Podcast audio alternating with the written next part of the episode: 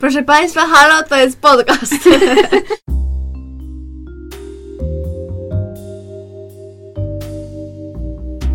Witamy w bliskich spotkaniach szóstego stopnia. Podkaście o kulturze, ale głównie o zapomnianych, niezależnych i kultowych filmach. I o Kevinie Baconie. Proszę nas nie pozywać, panie Kevinie, my tu tylko sprawdzamy teorię sześciu stopni. Prowadzące Justyna, Paulina oraz Gosia. Obdarzone wybitnym poczuciem humoru studentki kultury współczesnej, pasjonatki popkultury i fanki Harry'ego Pottera. A resztę dowiecie się z podcastu.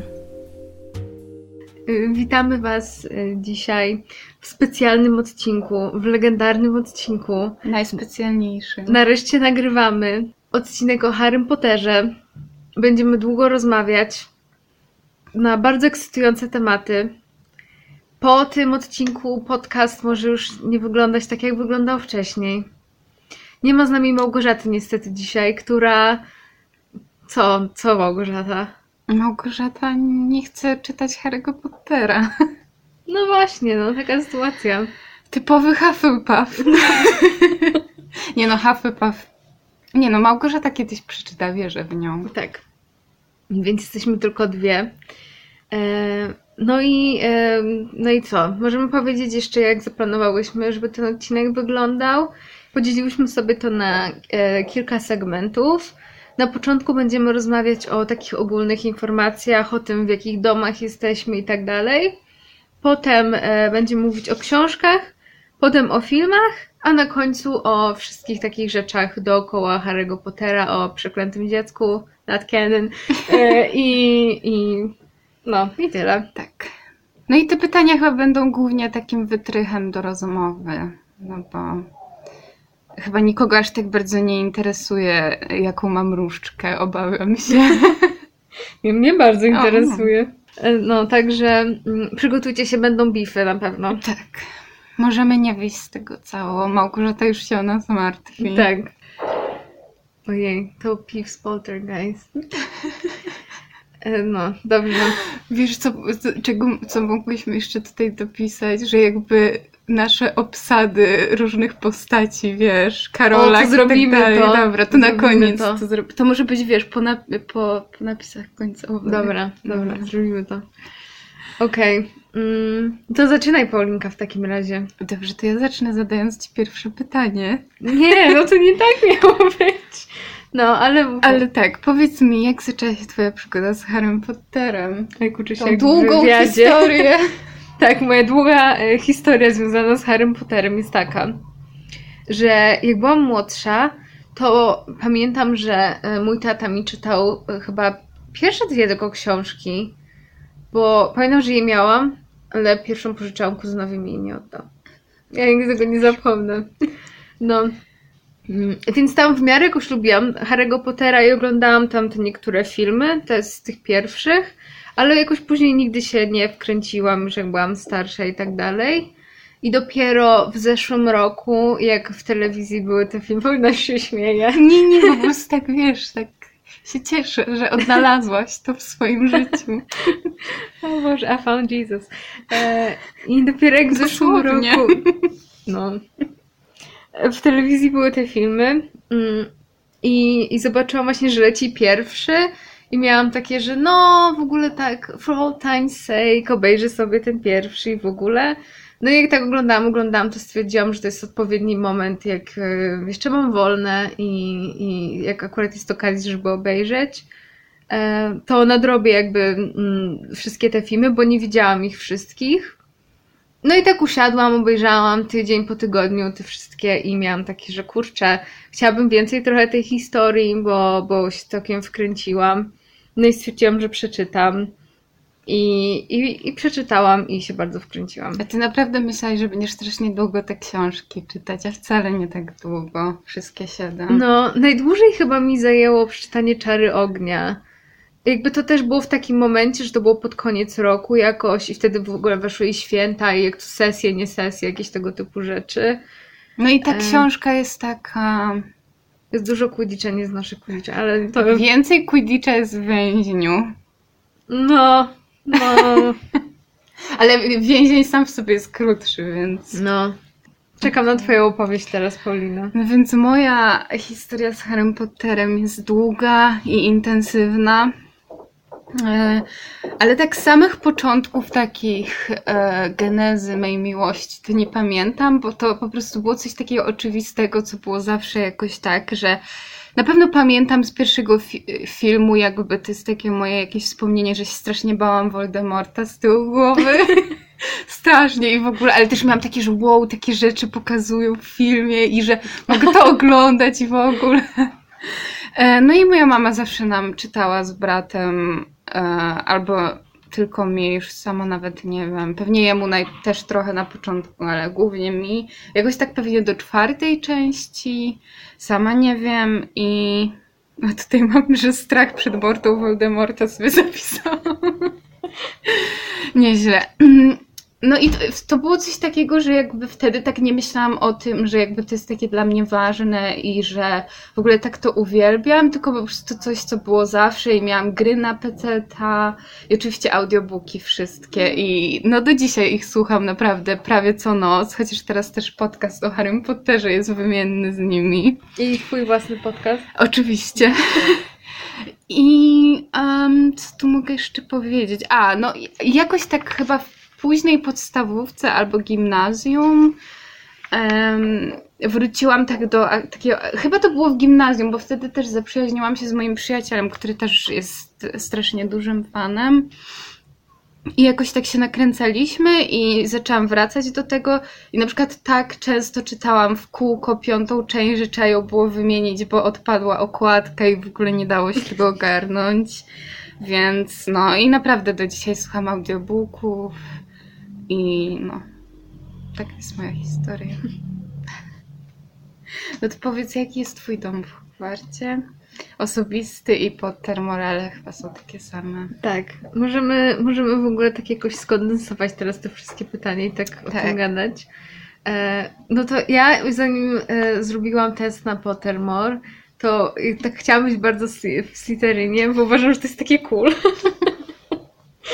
E, No, ale no nie jestem w Slytherinie, jestem w Gryffindorze i na początku byłam taka okej, ale już czuję to, zaakceptowałam to i czuję się bardzo gryfonem i uważam, że chyba do mnie pasuje ten dom w miarę. Tak, więc- ale powiem Ci, że ja w ogóle mam problem taki, chociaż nie wiem, może o tym pogadamy przy jakby, tutaj gdzieś jest pytanie, co myślisz o poszczególnych domach. Możemy tutaj od razu to ogarnąć. Ale bo ja mam taki problem ze Slytherinem, ja mam wrażenie, że on jest dość jakby tak słabo napisany, w sensie w kontekście pozostałych domów, że Mhm. jakby ja nie umiem za bardzo zdefiniować, jacy są ślizgoni.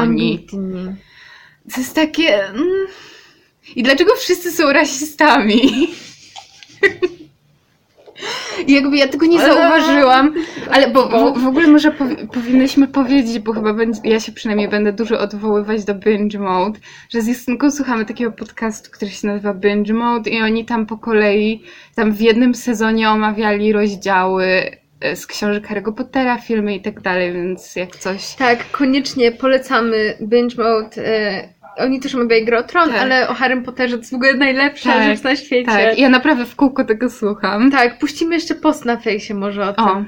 Tak. Ja wiem, że najpierw posłuchajcie naszego podcastu, ale jak już wszystkie posłuchacie trzy razy nasze odcinki, to możecie sobie Dokładnie. No i w każdym razie tam e, w pewnym momencie jeden współprowadzący Jason tak mówi, że jak jest ta pierwsza piosenka Tiary Przydziału, to w ogóle wszystkie tam pozostałe domy mają taką cool piosenkę, a Slytherin ma takie, że coś tam, że tu groźne tutaj i w ogóle i tak dalej. I ja mam wrażenie, że tutaj to nie Slytherin jest racist, tylko J.K. Rowling jest racist towards Slytherin. Nie, ale tak serio, dlaczego oni wszyscy są rasistami i wszyscy kochają Voldemorta? A potem w części nagle jest, nie, my w ogóle jesteśmy cool. Ja tak nie wiem właśnie, bo ewidentnie jakby w książkach tak wynika z tego, że tam w ogóle nikt nie jest Tak. jakby... I na koniec, jak tam jest takie, żeby zostać na tej Tak. bitwie o Hogwart, to oni wszyscy idą. like, what?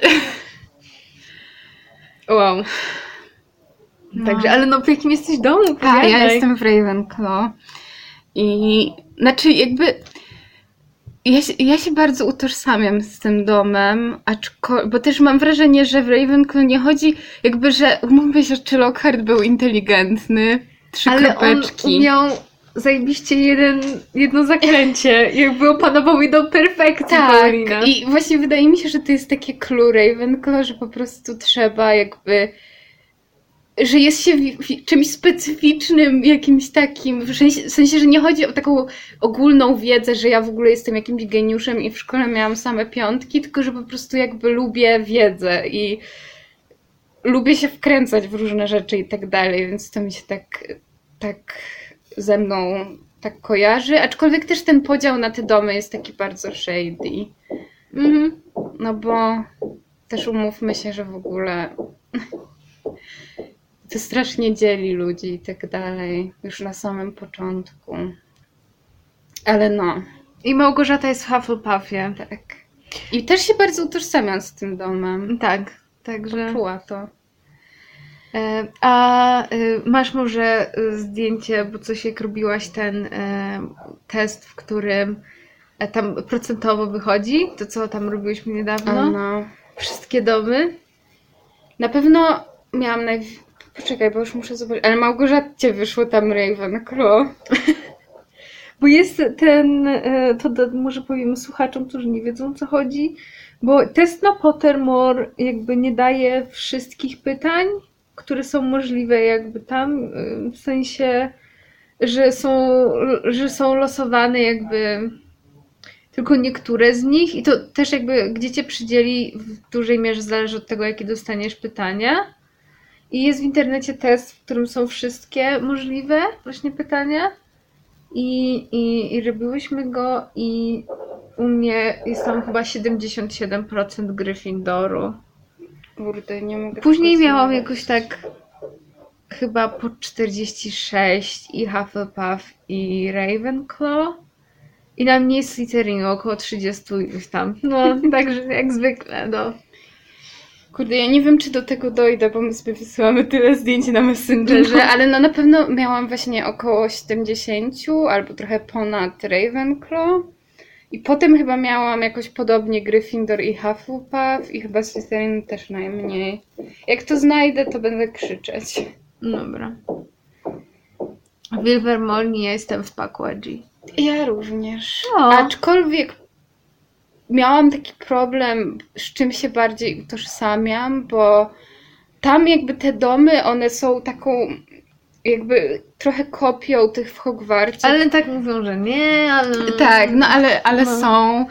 I, ale w każdym razie tam jest coś takiego, że każdy z tych domów ma jakby reprezentować inną część e, czarodzieja i że tam, i właśnie ten nasz to jest, że jego serce i że mm, ten dom jakby, Healers. tak, woli takich uzdrawiaczy i tak dalej, i tak dalej, aczkolwiek ja jeszcze tak całkiem do Horned Serpent, bo oni tak tą wiedzą i w ogóle, więc tak, no. Nie pamiętam jakie są jeszcze. Thunderbird. To chyba wojownicy tam tacy chodzą. I nie wiem co jeszcze. No, nieważne. No dobra, to idziemy dalej. Różdżka Patronus. To ja mogę powiedzieć moją osobistą i tą, którą dostałam na Pottermore. Mhm. bo ja się bardzo zaangażowałam w te pytania, tutaj te pierwsze. No więc na Pottermore mam różdżkę z cyprysa i z tym, jak to się nazywa, rdzeniem z jednorożca, która ma 10,3 czwarte cala, co chyba jest około 20 centymetrów, więc chyba taka standardowa, to bardzo ważne informacje. I że cyprys niby jest związany ze szlachetnością, odwagą i byciem ofiarnym. Ojejku, się przygotowałaś. A jednorożec się wiąże tam, że jest taka spójna magia, biała magia i to jest wierna i potężna różdżka. A prywatną ja sobie w ogóle, Boże, tyle nie mogłam się zdecydować na drzewo, z jakiego bym chciała, bo tam w ogóle jest taka lista drzew, z których są robione Tak, no. różdżki. Bo ja na początku miałam takie, a, że w sumie mogłabym mieć jakieś tam drzewa pomarańczowego czy coś takiego, bo tak ten. Ale w końcu odkryłam, że tam jest cała lista. I na początku chciałam wiśnię, która często jest w Japonii, w tej szkole magii, tam dużo osób to ma, jest taka uważana za taką cool drzewo i tak dalej. I ona ma taką dziwną siłę i niebezpieczną moc, ale w końcu stwierdziłam, że do mnie nie pasuje i wybrałam wierzbę. E, bo jest, bo jest jakby takie ma właściwości uzdrawiające i jest dla jakby takich chętnych nauki i wiedzy i dla takich, którzy jakby że, że nie trzeba być jakimś super, ale że ma się potencjał, żeby się rozwijać. Super. Stopyt. I no chyba też bym wzięła sobie z, z jednorożca ten, bo tak patrzyłam i tak mi to pasuje. A nie wiem, czy ktoś robi z testralni. Co chyba? No to mogłabym mieć Nie, nie wiem, może to zmyślam teraz. No ja nie wiem, ale mogę mieć jednorożce. Najważniejsze jest drzewo. No. Ja mam y, chyba, że to jest Elmwood, czyli związu. Em, nie pamiętam, jak, jak ona jest Mm. długa. A to chyba taka silna dość. Związek. No wiadomo. I Dragon Heartstrings. O, no to, to prawie jak ten, jak Krum. Nie, bo on chyba co miał. Taką różdżkę miał ten, Lucius, Ma- Lucius Malfoy. O! A ty nie wiem w sumie, kto miał moją, bo Bo te cyprys jak jest po angielsku? Cyprus. Nie wiem. Bo te związy to są chyba takie, które jakby bardzo, jakby, że czarodzieje czystej krwi je mają chyba, ale że nie tylko jakby. Ale to chyba taka, bo tam coś było, że to legenda i że ktoś tam No tak właśnie, mówił i no. tak dalej. No to jednak ten Slytherin trochę ci tak przyciąga. A, i jeszcze moja różdżka jest giętka. Moja też, Quite Bendy Flexibility, to pamiętam. Tak. Nie, nie wiem, co to daje, ale jest. Ale ja nie Em. wiem, czy to nie jest związane z tym, czy jakby jak się dostosowuje do ludzi? A, może. Tak mi się być. kojarzy, ale I rozumiem, że tak osobiście też ta różdżka ci tak, odpowiada. nie jest jakoś mi tak. Znaczy, jak ją zobaczyłam, powiem tak, że jak ją zobaczyłam na Pottermore, to takie spoko, że jest taka wizualnie też mi się podoba. Poza tym, no wybrałam je, to ja nie mogę wybrzydzać, no jakby. E, no, a jaki masz patronus? Biały łabędź. I tak prywatnie też osobiście. Spoko. No to ja znowu tak mam, bo mi w ogóle. Znaczy, ja robiłam tyle razy na Pottermore te wszystkie um, quizy, że autentycznie nie pamiętam, co było moim pierwszym, co mi wyszło jako pierwsze, ale ten ostatni, którego teraz się trzymam, tak już, już nie będę robić raczej tych quizów, to mi wyszedł kret. I co mogę powiedzieć o tym krecie, że nie bardzo się z nim utożsamiam i że chciałabym mieć albo Testrala jako patronusa, albo bym chciała mieć Wronę. I no. Taka sytuacja. Ja muszę powiedzieć, że y, jakoś tak ten łabędź mi się podoba z tego powodu, że jakoś ta, że ja lubię bardzo tą legendę, w sensie, że jak się mówi po angielsku, że swan song, już ta ostatnia rzecz taka piękna, przed śmiercią i umierasz, to jest bardzo dramatyk, tak jak ja, więc Moja mama też ma białego łabędzia. także no. Dob- dobry patronus. E, no i nie wiem, jakoś tak, czy robimy ten, jak, jak ten paszport robimy? A, okej, bo to jest nowa opcja na Pottermore, nie wiem, czy nasi słuchacze robili, e, że można sobie zrobić e, swój własny Wizarding Passport i tam się oznacza rzeczy, które się lubi. I Paulinka, podziel się. E, tak, więc, bo tam było pytanie o ulubioną postać, u mnie to Newt, chociaż to jest też takie rzeczy, ja mogę wybrać ze wszystkich postaci, No właśnie, bo które to jest są. trudne. Nie było opcji Regulusa, także... Justice for Regulus Black. Dokładnie. Potem... Mm, To może poczekaj, to powiedzmy sobie po rzeczach po kolei, każda z nas. Okej. E, dobra, czy ty wybrałaś Newta? Ja oczywiście wybrałam Syriusza. Sure?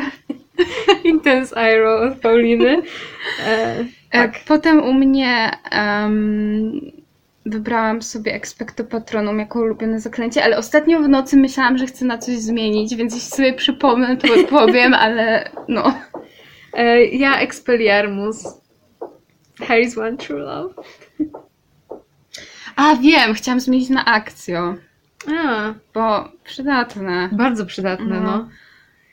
Także ja powiem, że ja bardzo lubię Expelliarmus też z tego powodu, że chyba w Binge'u o tym mówili, że jakby to jest bardzo takie znaczące dla Harego, że to jest jego takie zaklęcie, signature move, bo jakby u niego jakby ten pierwszy instynkt to jest po prostu pozbawić kogoś jakby, żeby nie mógł kogoś zaatakować, jakby to jest takie obronne Tak, bardzo. tak. A nie atakujące bezpośrednio. Jakoś to też To ja tak, się mniej podoba. romantycznie niż ty, tylko że po prostu przydatne do akcji. No Expecto Patronum to takie... Bo w sumie Ale to Expecto też jest właśnie takie związane Tak, z... bo to ma taki wymiar metaforyczny, Mhm. ale też wiadomo, że dobrze się obronić przed dementorem, jak gdzieś tutaj się pojawi. No, I zjeść czekoladę. Dokładnie. E, później ulubione miejsce to ja wybrałam bibliotekę w Hogwarcie. Ja Grimald Place. Ale to też jest dobre miejsce, ja też o tym myślałam. Tak, ja, ja naprawdę uwielbiam dom na 12 Grimald Place. Mogłabym tam mieszkać, tylko te głowy z krzatów domowych muszą zniknąć. Nie, ja czuję, że to taka część designu. Nie, nie, come on. Ale byś b- Trzeba mieszka ze stworkiem, on jest bardzo fajny. Mhm. Tak, zgadzam się, że trzeba je em, pochować. Później ulubione zwierzę magiczne to Testra. Ja też mam testrala. Mm. To jest też z tego powodu, że ja się tak przywiązuję do tych historii strasznie. Tak, w ogóle tak. cały ten lore w ogóle z tymi testralami. No. No, totalnie.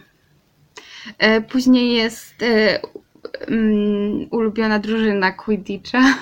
No. U mnie jest Holyhead Harpies, bo to jest cała damska drużyna i tak nie wiem aż tyle o Quidditchu, żeby mieć jakiś większy ten. Aczkolwiek bardzo się związałam z reprezentacją Irlandii, także no. A Ja wybrałam Chadley Cannons, czyli ar- jak to armaty z Chadley po prostu chyba. Tak. Ja zawsze rutuję for the underdog. No no i dla Rona, no. I na koniec jest um, ulubiony przedmiot. Ja bardzo chciałam wybrać y, pelerynę niewidkę, ale nie było takiej opcji. Były tylko wszystkie insygnia, a na co mi te dwa pozostałe? Tego problemy przynoszą. Więc wybrałam y, znicza, bo znowu ta historia jakoś tak. No. Ja wybrałam e, kryształową kulę, aczkolwiek teraz chyba bym zmieniła na kamień filozoficzny, ale bardziej dlatego, że po prostu jakby jara mnie strasznie ten taki aspekt alchemii w tym, bo niekoniecznie bym chciała żyć wiecznie i tam... a ja bym chciała w sumie. Nie, ja nie. Ale jara mnie ten aspekt alchemii i bardzo bym chciała, żeby w Hogwarcie uczyli alchemii, bo wtedy bym I matematyki. Oczywiście, że marzę uczyć się matmy. Ale e, akurat z, a propos życia wiecznego, to w sensie chciałabym żyć wiecznie z takiego powodu, że bardzo mnie smuci ta myśl, że jak umrę, to potem będzie jakiś dobry film, który mógłby mi się spodobać, ja go nigdy nie zobaczę. Więc ja po prostu chcę obejrzeć wszystkie filmy. Jezu, ostatnio myślałam, to chyba było jak się zaczął e, następny sezon Gry o Tron, czy miał się zacząć, w sensie ten ostatni, to tak myślałam, Boże, jeśli ja umrę i nigdy się nie dowiem, jak się skończy Gra o Tron, I może- ale lepiej byłoby było. Także, no, to, no nie z takiego powodu jak Voldemort, żyć wiecznie nie, a tylko dla filmów. O, w ogóle, bo nie, nie, dopi- nie dopisałyśmy tego w pliku, ale jeszcze miałyśmy, że jakim animagiem byś była. A, ym, hmm. Nie wiem w sumie. Ciekawe, czy jak człowiek byłby animagiem testralem, to też by go nikt nie widział. Aczkolwiek ja wybrałam Wronę. Więc... A to jest bardzo fajne. No. Ja jakoś tak nie czuję potrzeby bycia animagiem. Co? jak to? Tak, że to jest jakaś unpopular opinion. Tak! W ogóle totalnie, w ogóle... Dlaczego? Nie, no nie wiem. No, no nie wiem. Czyli rozumiem, że ty byś nie była animagiem. No chyba nie. Prostu. No dobrze. To twój wybór, twoje życie. nie no, żartuję. No nie wiem, dla mnie to takie fajne. Nie dość, że możesz tak e, robić, być dobrym szpiegiem, a wiesz, że ja jestem, pracuję dla FBI. to ten, no to jeszcze tak fajnie zwierzęciem być. Ja bym sobie polatać mogła. Myślałam o tym, żeby dobra, być no. żółwiem morskim, ale to tak za dużo bym nie miała do roboty. Jako ten żółw. No i nieważne. A, i osta- ojejku, ja w ogóle to pytanie kocham. Czy chciałabyś chodzić do jakiejś innej szkoły magicznej? Ja tutaj odpowiedziałam na to pytanie, że za mało wiemy o innych szkołach, żebym mogła odpowiedzieć na to pytanie. Nie tam. Ja w ogóle nie mogłam się zdecydować między dwoma. Jedno, które, do którego się, kurczę, nie wiem, do którego się bardziej skłaniam, ale chyba, bo w Ugandzie jest szkoła, która się nazywa Waga, Wagadu albo Wagadu Nie, nie, teraz nie pamiętam, bo chciałam sobie zapisać fonetycznie, ale nie wiem, czy to zrobiłam w końcu. W każdym Mhm. razie chyba Łagadu. I e, tam jakby oni się specjalizują w transmutacji, alchemii i astronomii, więc e, i coś tam, a i że na przykład jeśli cię przyjmują do tej szkoły, to się pojawiają w twoim śnie jacyś tam wysłannicy i w Oh ogóle. god, creepy. Nie no, super właśnie. Więc, więc to jest mega. A druga to jest e, Castelbruszu w Brazylii. I tam się specjalizują w zielarstwie i magicznych zwierzętach. I wydaje się bardzo fajna. O. Więc nie wiem, chyba bardziej do tej Łagadu, ale no, w sensie i tak byśmy wylądowały pewnie w tej rosyjskiej. Nie, tam nie idę. Nie. A gdzie by cię rodzice wysłali, gdyby na przykład mieli cię gdzieś posłać, a nie chcieli, żebyś poszła do tej rosyjskiej, o której nic nie wiadomo, oprócz tego, że latają na drzewach? Oh my god. Na niedźwiedzia. o Boże. Nie, nie wiem, naprawdę, w sensie ja mam tak basic opinions czasami o Harry Potterze, jak na Gryfona przystało. Naprawdę bardzo basic, więc nie wiem, nie, ja bym chciała tylko w Hogwarcie w sumie. No, też, też spoko. Chociaż wiesz, tam no safer place. Nie jest za bezpiecznie. Kurde, w ogóle fa- fajnym miejscem też jest komnata tajemnic. Że takim ciekawym, nie? Co? Nie, bo tak sobie myślę o tych takich ulubionych miejscach w świecie magicznym i że ogólnie komna- w sensie wiesz to, co było w tym paszporcie. No, no. I że komnata tajemnic też w sumie taki ten design z tej drugiej części filmu mi się podobał. A nie wiem, gdzie ty chcesz spędzić czas, Paulina. My good friend Tom. A czy może coś z tego, co ci powiedziałam, teraz przemówiło do ciebie? Jeszcze jest w Japonii i tam ona jest taka, że się wraca do domu, a nie jest z internatem. I jeśli zrobisz coś złego, to zmienia ci się kolor szat i nosisz, wiesz, taką scarlet letter. O matko. Nie wiem, mnie fascynuje trochę Durmstrang, w sensie... E, ja to tak widzę, że mnie tak ciągnie w tym No. kierunku tej czarnej magii, tak ten... No, Ta twoja różdżka tak dużo mówi. no, słuchaj. Em, Aczkolwiek No. ja znowu mam wrażenie, że Durmstrang był tak napisany, że trochę taki, Tak że oni właśnie uczą się czarnej magii i w ogóle i że tak, no ty nie wiesz w sumie tak naprawdę jak tam jest. I ten Draco Malfoy, który mówi, że tam, no, ci chciał mi wyjść strachu. Ale wiesz, bo wtedy tam był ten Karkarow uczył, a wydaje Tak, mi się, ale- że jak on odszedł, to ta szkoła wcale nie jest taka śmierciożercza. Ja w ogóle nie mogę jakby z tego, że kiedyś właśnie e, w, w jednym, przy okazji jednego z moich meltdownów związanych z Harrym Potterem, e, zanim przeczytałam e, Insygnia Śmierci, to jest moje ulubione zajęcie, to jest czytanie Wikipedii, zamiast czytania jakby tych książek i tak dalej. I czytałam na Wikipedii dużo o Dumbledore i o Grindelwaldzie i właśnie zobaczyłam, że jakby Grindelwalda wyrzucili z Durmstrangu i bardzo to tak na mnie, skoro Durmstrang jakby zajmuje się czarną magią, powiedzmy, że jakoś tam się jest kojarzony z tym, to jak jego stamtąd wyrzucili za czarną magię, to ja nie wiem, co on tam robił. Chociaż ja mam straszny dysonans z Grindelwaldem, w sensie po pierwsze jak był pokazany w tych najnowszych filmach, po drugie jak był napisany, a po trzecie myślę, że on w młodości, bo jakby tak jak ja to roz, jakby rozumiałam jego postać, że on w młodości był taki właśnie mega, no jakby podejmował złe decyzje i tak samo jak Dumbledore, ale że potem jakby już jak potem odbyli ten pojedynek magiczny, Nie, it didn't happen. no, no to jeszcze nie było tego pojedynku. My girl Rita Skeeter wszystko wie. To jeszcze do tego dojdziemy, ale jeśli był domniemany pojedynek, to że on potem jednak jakby okazywał skruchę i tak, bo dalej. tam, no. A w tych filmach z fantastycznych zwierząt to to w ogóle jest jakiś naziol, taki hardcore. I to, że gra go Johnny Depp nie pomaga. Dobra, nie Mówi, że Johnny Depp mnie pozwie. Dobra. nie będziemy jeszcze o tym jeszcze chyba rozmawiać. Em, czyli myślę, że możemy zakończyć część pierwszą. Mhm. E, bo ja, ja nie wiem, czy mam coś jeszcze do powiedzenia. W sumie tak chciałam się zatrzymać dłużej przy tych domach, ale nie mam chyba już nic więcej do powiedzenia. Hmm. Ogólnie prosimy słuchaczy o y, branie udziału w tym odcinku, w sensie komentujcie, piszcie jest, z jakich jesteście domów, czy zaskakuje was to, że Paulina jest w Ravenclaw i dlaczego nie? I czy zaskakuje was to, że ja jestem w Gryffindorze? I ogólnie tak. I Gryffindor to jest najlepszy dom. Fight me! I will.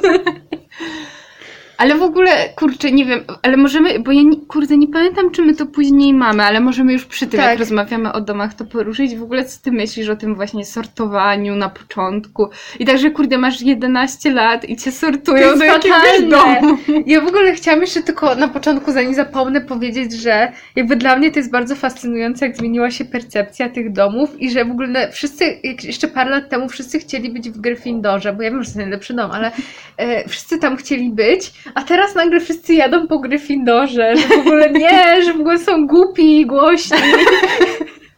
Jakby... Ale bo w ogóle jakoś tak, jak wyszły fantastyczne zwierzęta, to Hufflepuff jakoś I tak, tak, bardzo na to. próbują wmówić mi, że Hufflepuff jest taki super, nie jesteście super.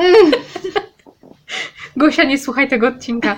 E, nie, I właśnie przy, jako, tak rzeczywiście, że ten Newt i w ogóle i nagle tak się Hufflepuff zrobił cool i ja nie wiem, co się dzieje wszyscy jadą po tym Gryffindorze i Ale ja jest, wiem. w ogóle jest taka super seria filmów z takiego kanału The Take, gdzie one jakby omawiają tak w takim stylu jak my, różne takie aspekty filmów, seriali i tak dalej. I one robiły takie tam 20-minutowe filmiki o każdym z domów em, w Hogwarcie i właśnie mówiły, że w ogóle Hufflepuff jest tak bardzo jakby niedoreprezentowany, że tak naprawdę jakoś lepiej poznajemy te domy i tak dalej. Ale mi się wydaje, że wbrew pozorom Ravenclaw jest gorszy w tej kwestii. Ale bo w Ravenclaw to jest trochę takie oczywiste, że tam, że tam jest ten, Jezu, ja nie pamiętam jak ta postać się nazywa, ale ten, Luna? nie, nie, taki typek strasznie denerwujący. No nieważne, w każdym razie, że oni się tam uczą. wiedzieć. Bo to jakaś taka, wiesz, trzecioplanowa, że tak powiem. No nieważne, w każdym razie i że jakby nawet J.K. Rowling, ona chyba jest w Hufflepuffie, ale mówiła, że tak, no niestety w Hufflepuffie, ale Hufflepuffy są super i tak dalej, więc to w ogóle te domy są dziwne. I ja nie wiem, dlaczego one są. Ale wiesz co, jakby a propos tego całego sortowania, przydzielania, whatever, jakby ja mam duży problem z tym na przykład, że no okej, jakby pomijam fakt, że tam wiadomo, że to jest za młody człowiek i ma się 11 lat, to w ogóle gdzie jakby do tego Jezu, ja jak Kim się 11 jest? lat, to bym wylądowała, nie wiem, gdzie wywaliliby. No weź, no. Jeszcze dwa lata temu ja w ogóle byłam innym człowiekiem, o czym w ogóle mówimy o jakichś w ogóle x latach temu. E, więc, więc to jest słabe.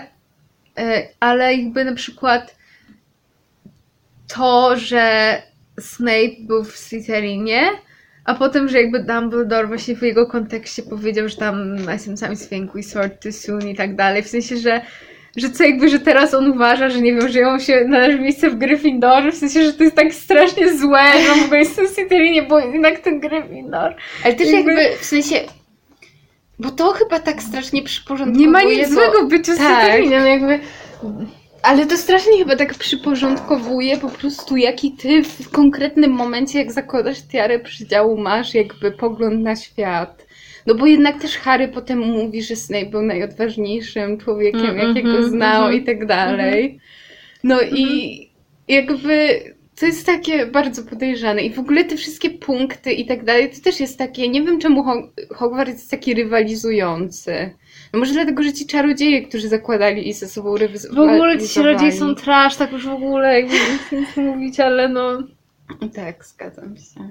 Ten Dumbledore, który na końcu i tak daje te punkty Gryffindorowi.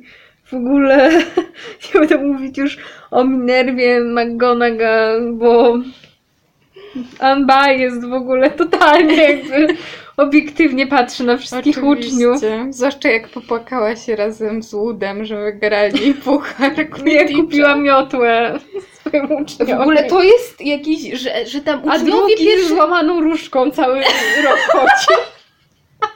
I nikt nawet w ogóle nic nie powiedział. A zwłaszcza, że przecież różdżka jest tańsza od miotły. No jakby... Typowa McGonagall. Dlaczego oni mu pozwalali z tą różdżką chodzić? Przecież on był niebezpieczny. Znaczy, gdyby nie to, to Lockhart by ich totalnie wy ten wykiwał, ale no dlaczego pozwalali mu z tą różdżką chodzić? To jest jakby, jak nie masz różdżki w tym świecie, to w ogóle jesteś w dupie. A oni nic w ogóle jakby to...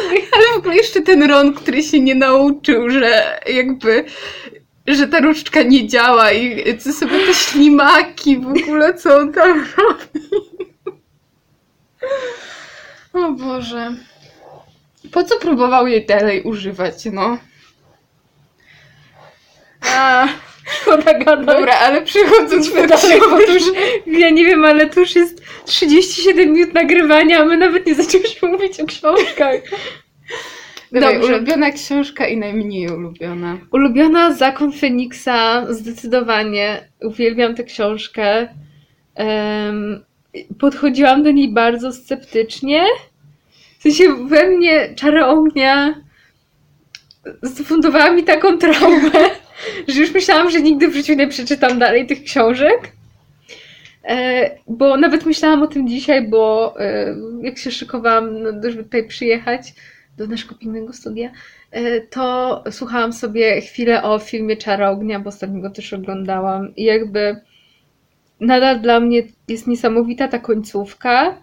W sensie nawet jeżeli wiesz, co się stanie z Cedriciem i tak dalej, to jest sam ten moment tego, jak oni, jak jakby się do, jakby okazuje, że właśnie ten puchar jest świstoklikiem i tak dalej, jak oni lądują w tym cmentarzu, jakby ten moment jest tak szokujący, że ty wiesz, że coś jest tak bardzo deeply nie tak i, i to wszystko, jakby ta nagła zmiana w ogóle o 180 stopni i cała ta końcówka jest tak szokująca. I Znaczy to, że też w ogóle jak Harry widzimy- powraca i to wszystko, co się dzieje po jego powrocie, tak, to ale jest... jakby to, że właśnie widzimy Voldemorta, który był takim wiszącym zagrożeniem gdzieś tam abstrakcją totalną i nagle po raz pierwszy się pojawia, tak w ogóle tak się pojawia. To jest w ogóle totalny szok. I ja bardzo jakby miałam duży problem, żeby jakby dalej wejść w tę historię. I uwielbiam zakon Feniksa za to, że Harry jest, ogóle, jest fatalny w ogóle w tej książce. Jest, jest w ogóle niemiły, ma totalny PTSD jakieś, w ogóle ma, Nikt się nim nie opiekuje. nie ma terapeutów czarodziejskich. Y, Syruszowi też by się przydała, jeszcze dłuższa terapia chyba. To jeszcze o tym porozmawiamy. No, ojejku. E, tam wszystkim, naprawdę, jak teraz tym myślę, Remus też zasługuje. A pamiętasz jak Hagrid jak wraca z Azkabanu i ma takie w ogóle mroku przed oczami? Weź, nie co o tym mówić nawet, bo... E, tak. em, i, I naprawdę jakby to wszystkie, to co przeżywa Harry w tej książce i też tak jak kiedyś rozmawiałyśmy, w ogóle cały motyw tego odcinka podcastu to będzie to, że my będziemy mówić rzeczy tutaj, które mówiłyśmy do siebie już od kilku miesięcy, będziemy udawać, że nigdy tego nie słyszałyśmy. E, więc w, jakby strasznie lubię w Zakonie Feniksa to, że te wszystkie rzeczy, które później już jakby Harry zaakceptował i w ogóle to, co, to, co musi zrobić i w ogóle to, że ludzie będą umierać jakby w ogóle w tej walce z Voldemortem i tak dalej. On tak strasznie walczy z tym wszystkim w zako- Zakonie Feniksa i, i jest taki że bardzo nie dopuszcza jakby tych myśli do siebie i jakby jest przekonany o tym, że on właśnie ma to saving people thing swoje. I jakby bardzo mi się podoba, że to jest jakby cała, że cała ta książka to jest jego jeszcze walka z tym, co on musi zaakceptować później i że uważam, że tak jak ludzie mówią, że w czarze ognia żeby to jest taki moment przełomowy, bo ginie ten Cedric i jest ten koniec niewinności i tak dalej, to moim zdaniem jakby to samo w sobie nie jest tutaj tak ważne, jak to, jak on sobie musi poradzić w tej książce ze śmiercią Cedrika. Jakby to plus właśnie wszystko to, co się dzieje po śmierci Syriusza, czyli te rozdziały, e, jak on gada z bezgłowym, prawie Jezu, bezgłowym tak. Nikiem, to jest tak łamiące serce. Plus ja w ogóle też lubię wątek e, Gwardii Dumbledora. Naprawdę to jest absolutnie moja ulubiona Mhm. książka. Ale najmniej? A najmniej, ojejku, czy ja to zapisałam? Aha. E, nie mam jakichś takich e, głębokich uczuć ani do komnaty tajemnicy, ani do kamienia filozoficznego, ale taka, która mnie chyba tak najbardziej zawiodła z tych wszystkich, to był Książę Półkrwi. A no, pamiętam. No po prostu wydaje mi się, że stawka była tak wysoko jakby postawiona w zakonie Feniksa. Już doszło do tego pojedynku Voldemorta z Dumbledorem i nagle po prostu tam się wszystko zatrzymuje w tej następnej książce i dostajemy jakieś romanse, w ogóle jakiś... Ja nie wiem, co się dzieje. Bardzo się zawiodłam na tej książce, chociaż uważam, że to, co ją ratuje jakby w moich oczach, to jest końcówka, Yy, i w ogóle te sceny w jaskini i tak dalej, sceny, rozdziały w jaskini i tak dalej. No i te flashbacki jakby do Mhm. młodego Tamaridla. No, tak. W sensie. Dobra, to może ja powiem, że ja z najbardziej ulubionych nie mogłam się. Nie mogłam wybrać za bardzo między komnatą tajemnic a zakonem Feniksa. Bo jakby mam wrażenie, że zakon Feniksa jest po prostu czymś, gdzie jakby każdy. Że gdyby w zakonie Feniksa jakby wziąć parę rozdziałów i uznać je razem za jakąś część, to to są tak wspaniałe opowieści same w sobie, że w ogóle jakby, że na przykład jak wyjmie się sam wątek y, w szpitalu świętego Munga, Bo zapomniałam o tym. no to oh w ogóle God.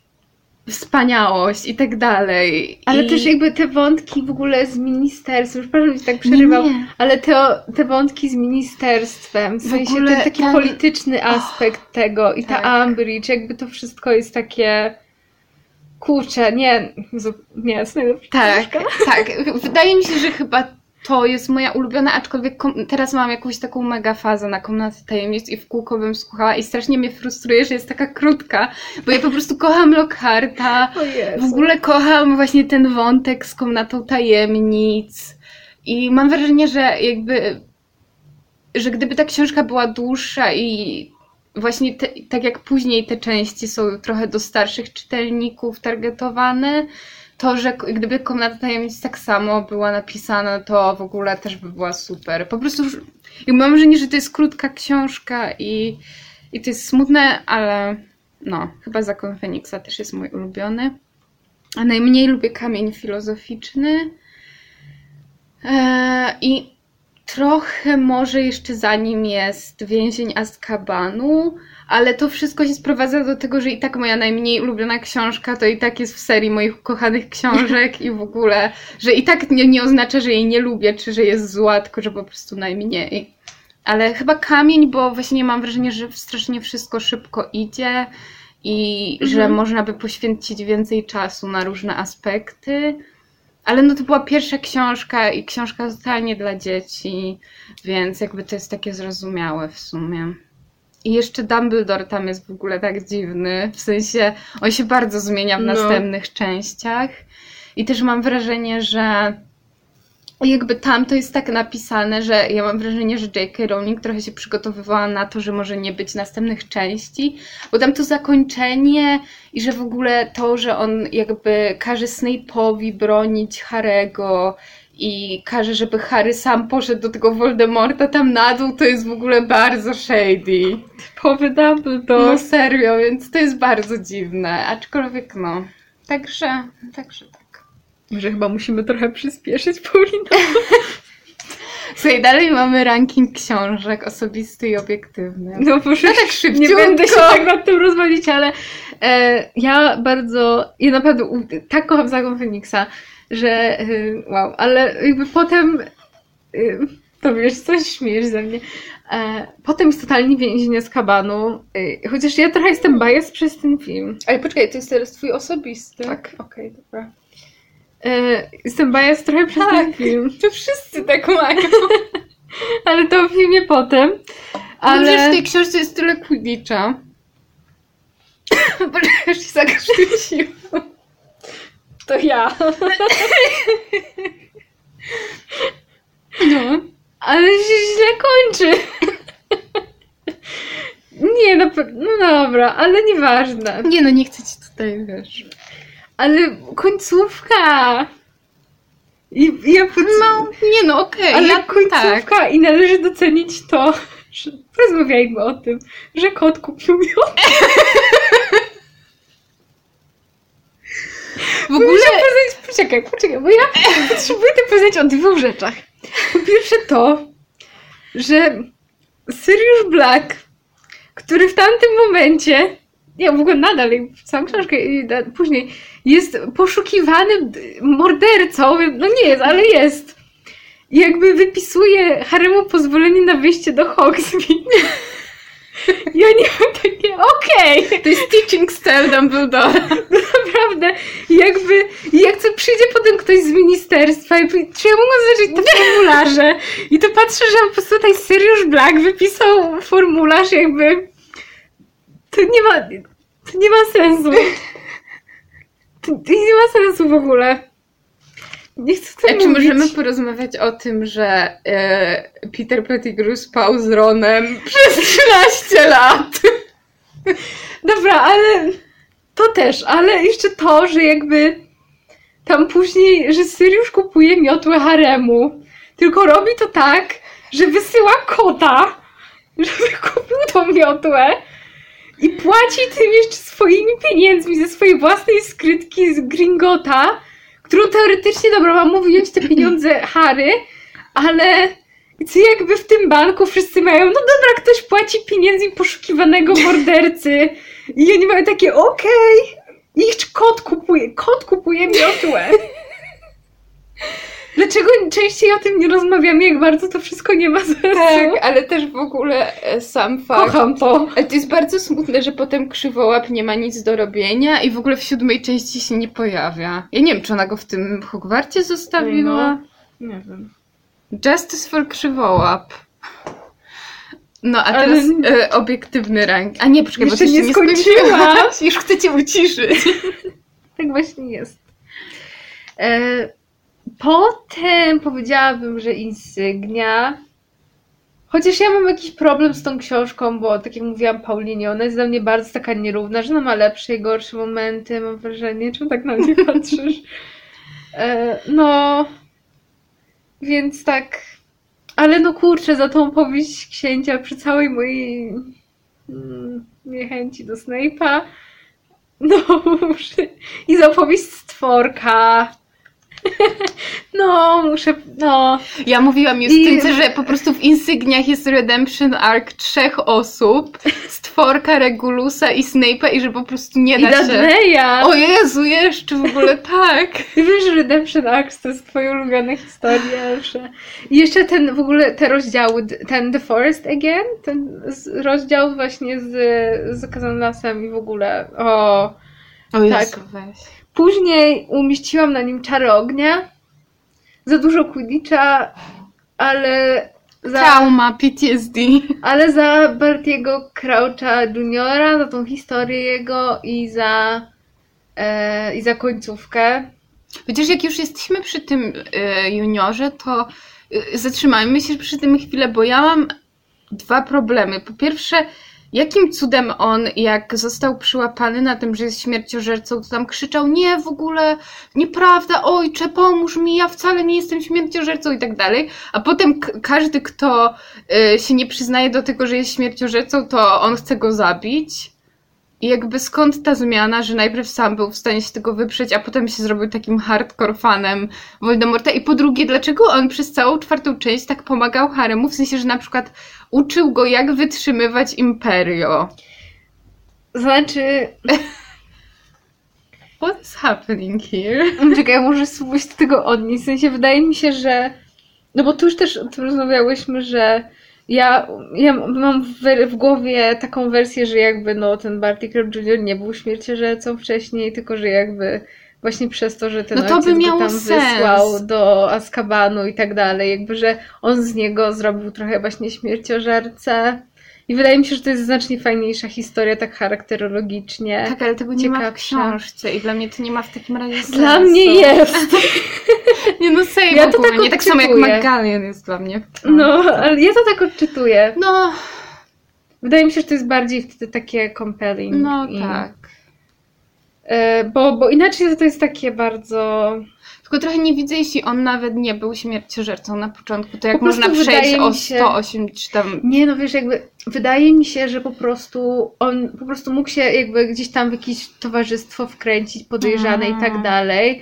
I został jakby przez to Okej, jakby dobra. złapany, a później to jakby no pobyt w Azkabanie i potem to, co zrobił z nim ojciec, jakby ten, to Imperium i tak dalej, jakby totalnie czuję to, że, No dobra, to że tak. mógł właśnie, to jest moja wersja tej opowieści. A jeżeli chodzi o to, to ja właśnie uważam, że to jest jedna z fajniejszych rzeczy w Czarze Ognia, właśnie to, że jakby wszystko to, co robi Voldemort, to jakby on daje narzędzia haremu, żeby go pokonał. To jest No. niesamowite. Naprawdę i Bartaj, Bartaj jest dobrym nauczycielem, bardzo takie metody, No. takie powiedziałabym kontrowersyjne, Chociaż ale... to, y, to znęcanie się nad zwierzętami jakby obsunęło mi go w rankingu I profesorów. A co tam wiesz? Kontrowersyjne metody, ale... No, Uważam, że jest coś bardzo poetyckiego w tym właśnie, że, że Voldemort sam też stworzył sobie tego wroga, nie? Jakby już od przepowiedni No. przez później te narzędzia. tak. A później to już tak szczerze nie mam żadnych opinii tutaj mocnych. No strasznie mnie ten książę półkrwi zawiódł i tak muszę tutaj ten... A druga i pierwsza książka mi się tak zlewają w jedno z czasem, że No, na jestem tym samym świadkiem poziomie, tego. na tym samym poziomie są dla mnie. Więc To może ja powiem swój osobisty, a potem obiektywny? No. Czy... No więc mój osobisty ranking to jest to, co ja tu sobie zapisałam, to nieprawda. Osobisty to, że najlepsze są insygnia śmierci. Mm, bo po prostu mam wrażenie, że to jak w ogóle tam te wątki, które nawet pojawiały się w pierwszych częściach, jakby zostają rozwiązane. I w ogóle jakby każdy aspekt, w sensie, że to jest po prostu tak jakby emocjonalna książka i taka. No nie wiem, że oni w ogóle już po prostu naprawdę są na skraju dorosłości. Po prostu mam wrażenie, i to jak jest w jednym rozdziale, można po prostu tyle zmienić i że w kilku zdaniach D- Dudley może nagle się zrobić po prostu pozytywną postacią. To jest dla mnie mistrzostwo świata. Potem mam Zakon, no bo to umówmy się, że to jest ikoniczna książka i, i Insygnie i Zakon mam mniej więcej na tym równym poziomie. Potem mam e, Czarę Ognia, bo uważam, że to jest e, jakby, że tam jest wolne tempo w sumie, ale mam wrażenie, że, że jest mega dobra. Później mam Komnatę Tajemnic, em, Księcia Półkrwi i na koniec Kamień. Ja jakoś tak w ogóle y, wiem, że ty to lubisz, ale ja naprawdę jakoś tak się nie czuję dobrze z tymi wszystkimi wątkami romansowo-nastolatkowymi i w ogóle nigdy nie lubiłam takich rzeczy i nadal mi to tak mierzi dosyć i Nie, to ja lubię. czuję się niekomfortowo i nudzi mnie czytanie. Ale w. Zakonie Feniksa, jak na przykład Harry i Cho są... No, muszę to przeżyć, no. Ale to by się to nie podobało, jak Nie. kocham te rozdziały, jak oni idą Nie. do tej e, pani, jak ona się Patfood nazywa, tej em, kafejki. No. W ogóle ja kocham to po prostu. I w ogóle ten Roger Davis, ktoś tam obściskuje z jakąś laską obok, to jest po prostu love it. E, Chociaż całowanie i że było mokro, to... Kisses are wet. jak to Czyli roses are red, kisses are wet. Nie pamiętam. służyłabym mu jak diablica. Jezu. Dobra, teraz obiektywny twój ranking. Nie wiem, chyba nie rozdzielałabym tak jakoś tutaj tego. Hmm. No mówię, jakoś mam, nie wiem z czego wynika mój problem z insygniami, w sensie, że naprawdę bardzo cenię tą książkę, ale jakoś tam się naprawdę tak dużo rzeczy dzieje i czasami to jest tak bardzo poszatkowane, że oni są w tak dużej ilości miejsc i, i tam się tak dzieje dużo rzeczy, że jakby dla mnie czasami to jest takie bardzo chaotyczne i... Znaczy dla mnie na przykład największym minusem insygniów jest trochę to, nawet nie to, że oni są poza szkołą, tylko że jakby oni są w, tym le- w tych lasach i te fragmenty mnie męczą, ale ogólnie rzecz biorąc, to mam wrażenie, że też tam w ogóle ten cały jakby ten, to, co Harry przeżywa w związku z tym, że nie znał Dumbledora i jakby ten taki aspekt trochę takiego poczucia bycia opuszczonym przez ojca i w ogóle to jest takie nie dość, że bardzo biblijne, to właśnie jeszcze tak bardzo mocno. Chcesz tu zrobić segway do rozmowy o Dumbledore? Możemy. Chyba, że chcesz jeszcze dodać Nie, do rankingu nie. książek. Chyba nie. Oj, Oj, Dumbledore. no. Ja jakby, mój problem z Dumbledorem wynika też z tego, że ja nie do końca rozumiem, co J.K. Rowling chce mi tą postacią powiedzieć. Bo ja bardzo szanuję to, że Dumbledore mówi Haremu w piątej części na końcu, że popełnił błąd i że popełnił błąd w tym, że e, jakby nie mówił rzeczy Haremu i że w ogóle on nigdy nic tu nie mówił, E, że jakby nie mówił pewnych rzeczy, że go unikał jakby w momencie, kiedy Harry jakby bardzo potrzebował jego wsparcia i też to, że No tak, w tej Dumbledore- piątej części to jest jakiś hit, co on robił. Ja nie wiem. Ja po prostu autentycznie nie wiem, co on sobie myślał. I to, że jakby też nie docenił Syriusza w tym sensie, że e, No w ogóle był, on domu. ma, jest bad judge of character, umówmy się. No. Nie no, w ogóle co to był za pomysł, jakby...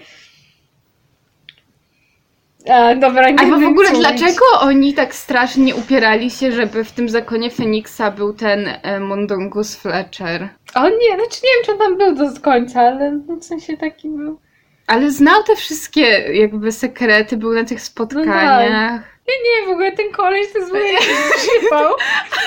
Aczkolwiek to jest taka bardzo prawdziwa postać, że każdy zna takiego cwaniaczka. No, Najczęściej w rodzinie. Ale no. bo Fletch to jest taki odpowiednik tego Eugena w The Walking Dead. Oj tak, tak, coś w tym jest. Zastanawiam się, czy w Grze o Tron jest jakiś. A Bron. Tylko, że taki mniej O utalentowany. Jezu, no nie mogę po prostu. Nie no, Fletch to jest... No. Ale tak, no Dumbledore się nie popisuje ogólnie. Tak, ale jakby. Ja, ja też jakby. Nie będę mówiła, że te świnie na rzeź w ogóle. Bo to już chyba wszystko zostało powiedziane na ten temat. Em, ale jakby dla mnie Dumbledore jest takim manipulantem, czy manipulatorem, nie wiem jak to się mówi, e, strasznym i po prostu jakby on manipuluje Harrym cały czas. Tylko I też... jakby nie mówi, jakby to jak on po prostu ukrywa te informacje, i jakby nie mówi Haremu rzeczy. I dla mnie ten cytat, o którym, który się pojawił w naszym odcinku w Kalwa, o, Kaw- o Kalwarii, jakby jest jakby dwuznaczny w tym sensie, że z jednej strony jakby on jest prawdziwy w tym, że e, nie wiem, może powinna go przeczytać. Czekaj, ja go gdzieś tutaj mam. Mm. O, dobra, tutaj jest. Ale w końcu zrozumiał, co Dumbledore próbuje mu powiedzieć. Chodziło o różnicę między daniem się zaciągnąć na arenę, by stoczyć na niej śmiertelny bój, a wkroczeniem na tę arenę z podniesioną głową. Niektórzy być może powiedzieliby, że to niezbyt wielka różnica, ale Dumbledore wiedział, a teraz wiem i ja, pomyślał Harry z nagłym uczuciem, poczuciem dumy i wiedzieli to moi rodzice, że to największa różnica pod słońcem. Jakby dla mnie w tym cytacie jakby wybrzmiewa też trochę to, że Dumbledore chce wmówić Haremu, że to nie jest tak, że on jakby go przekonuje, to nie, tylko że to ty sam po prostu chcesz walczyć z nim. I jakby Mm. wiesz, ty cię nikt nie namawia, to po prostu ty, Harry, bo ty nie dasz rady, ty musisz, wiesz. I to nie dlatego, że my ci mówimy, tylko to ty. Znaczy dla mnie taki największy jakby wewnętrznie jakby to, co sprawia, że ja nie wiem, co mam myśleć o decyzjach Dumbledora, to jest to, że gdyby nie jego decyzje, no to by ich wszystkich pier... W sensie, Ale że wiesz co, jakby... Okej, jakby ja nie zaprzeczam temu też, że... to jest nieamoralne, znaczy to jest niemoralne, co on robi, ale jakby... Znaczy, bo to też w ogóle sprowadza się do takiej filozoficznej kwestii, która chyba trochę się jakby zawiera w tym nad człowieku niczego. W sensie, czy istnieje człowiek, który jest ponad innych i który może podejmować decyzje za innych? Jakby może Harry też by podjął takie decyzje, gdyby Dobra, dać mu dobra. wybór, but like, Ale wiesz, jakby ja nie, nie, nie zaprzeczać temu, że zdecydowanie jakby Dumbledorowi zależy na Harrym. W sensie to jest na tej, w tej ostatniej, jakby w tych ostatnich rozmowach w piątej części, jakby ewidentnie widać, że naprawdę Dumbledorowi zależy na Harrym. ale jakby to, że, że on jakby mówi się nam, że on się przyznaje że do błędu i tak dalej i Dumbledore sam sobie mówi, że no ja tam się pomyliłem, nie jestem idealny i tak dalej. Jakby w dalszej części tej, tej, w dalszych częściach jakby wszystko się sprowadza do tego, że Dumbledore nie popełnia błędów i że oni po prostu muszą robić to, co jakby zrobiłby albo kazałby im zrobić Dumbledore. Jakby bardzo mnie boli to, że na przykład w tej siódmej części nie ma takiego momentu, w którym e, przestałoby się liczyć to, co Dumbledore chciał, żeby oni zrobili, a żeby to były decyzje Harego. Bo nawet to, że oni muszą wybrać w pewnym momencie pomiędzy tym, czy iść za insygniami, czy dalej szukać tych horcruxów, koniec końców sprowadza się do tego, że Dumbledore chciał, żebyś ty zrozumiał, że, że jednak musisz wybrać te insygnia, a to horcruxy, musisz wybrać te horcruxy. I, I że jakby to nie jest decyzja Harego, tylko próba nadal jakby odgadnięcia tego, co chciał Dumbledore. I tego mi bardzo brakowało, żeby przestało tam się liczyć w pewnym momencie to, jakby, żeby próbować odtworzyć kroki Dumbledora, tylko własne decyzje Harego. Ale mam wrażenie, że to jest jakby duża różnica między podejmowaniem decyzji, bo jakby to, co Dumbledore chce dla Harego, takim sensie właśnie, żeby iść za Horcruxami, to jest po prostu jakby taka decyzja podjęta dla większego dobra, ale tak dosłownie, że jakby żeby zakończyć tą wojnę, to trzeba jakby podjąć tą decyzję. Ale mam wrażenie, że to, co dzieje się w Insygniach Śmierci, to jest takie zrzucenie Dumbledora z piedestału, mimo że wciąż jakby on na koniec jest taka pozytywna o nim, taką nutą pozytywną się kończy i w ogóle ten Albus Severus, czy jak mu tam... Ale ogólnie myślę, że jakby że totalnie wychodzi to, że jakby że Dumbledore nie jest idealny. I mi się to tak bardzo jakby kojarzy w sensie, Boże, ja nie chcę już tu wchodzić znowu na takie bardzo wzniosłe jakby poziomy tego, ale mi się to kojarzy z takim właśnie jakby, że to jest bardzo taka podobna, ta, ta insygnia śmierci to jest taka bardzo podobna część do ostatniego kuszenia Chrystusa w takim sensie, że jakby że po prostu jest osoba, która nagle dostrzega, że jakby ten, kto jest nad nią, to mm, jakby że on nie do końca chce odchodzić, że ani Chrystus w tym filmie nie chce odchodzić, ani Harry niekoniecznie chce jakby umierać za wszystkich, ale koniec końców jakby wypełnia tą swoją mhm. rzecz, jak to powiedzieć, przeznaczenie. Ale dlaczego mówisz, że w sensie, gdzie widzisz to, że to jest rzucenie Dumbledora z piedestału?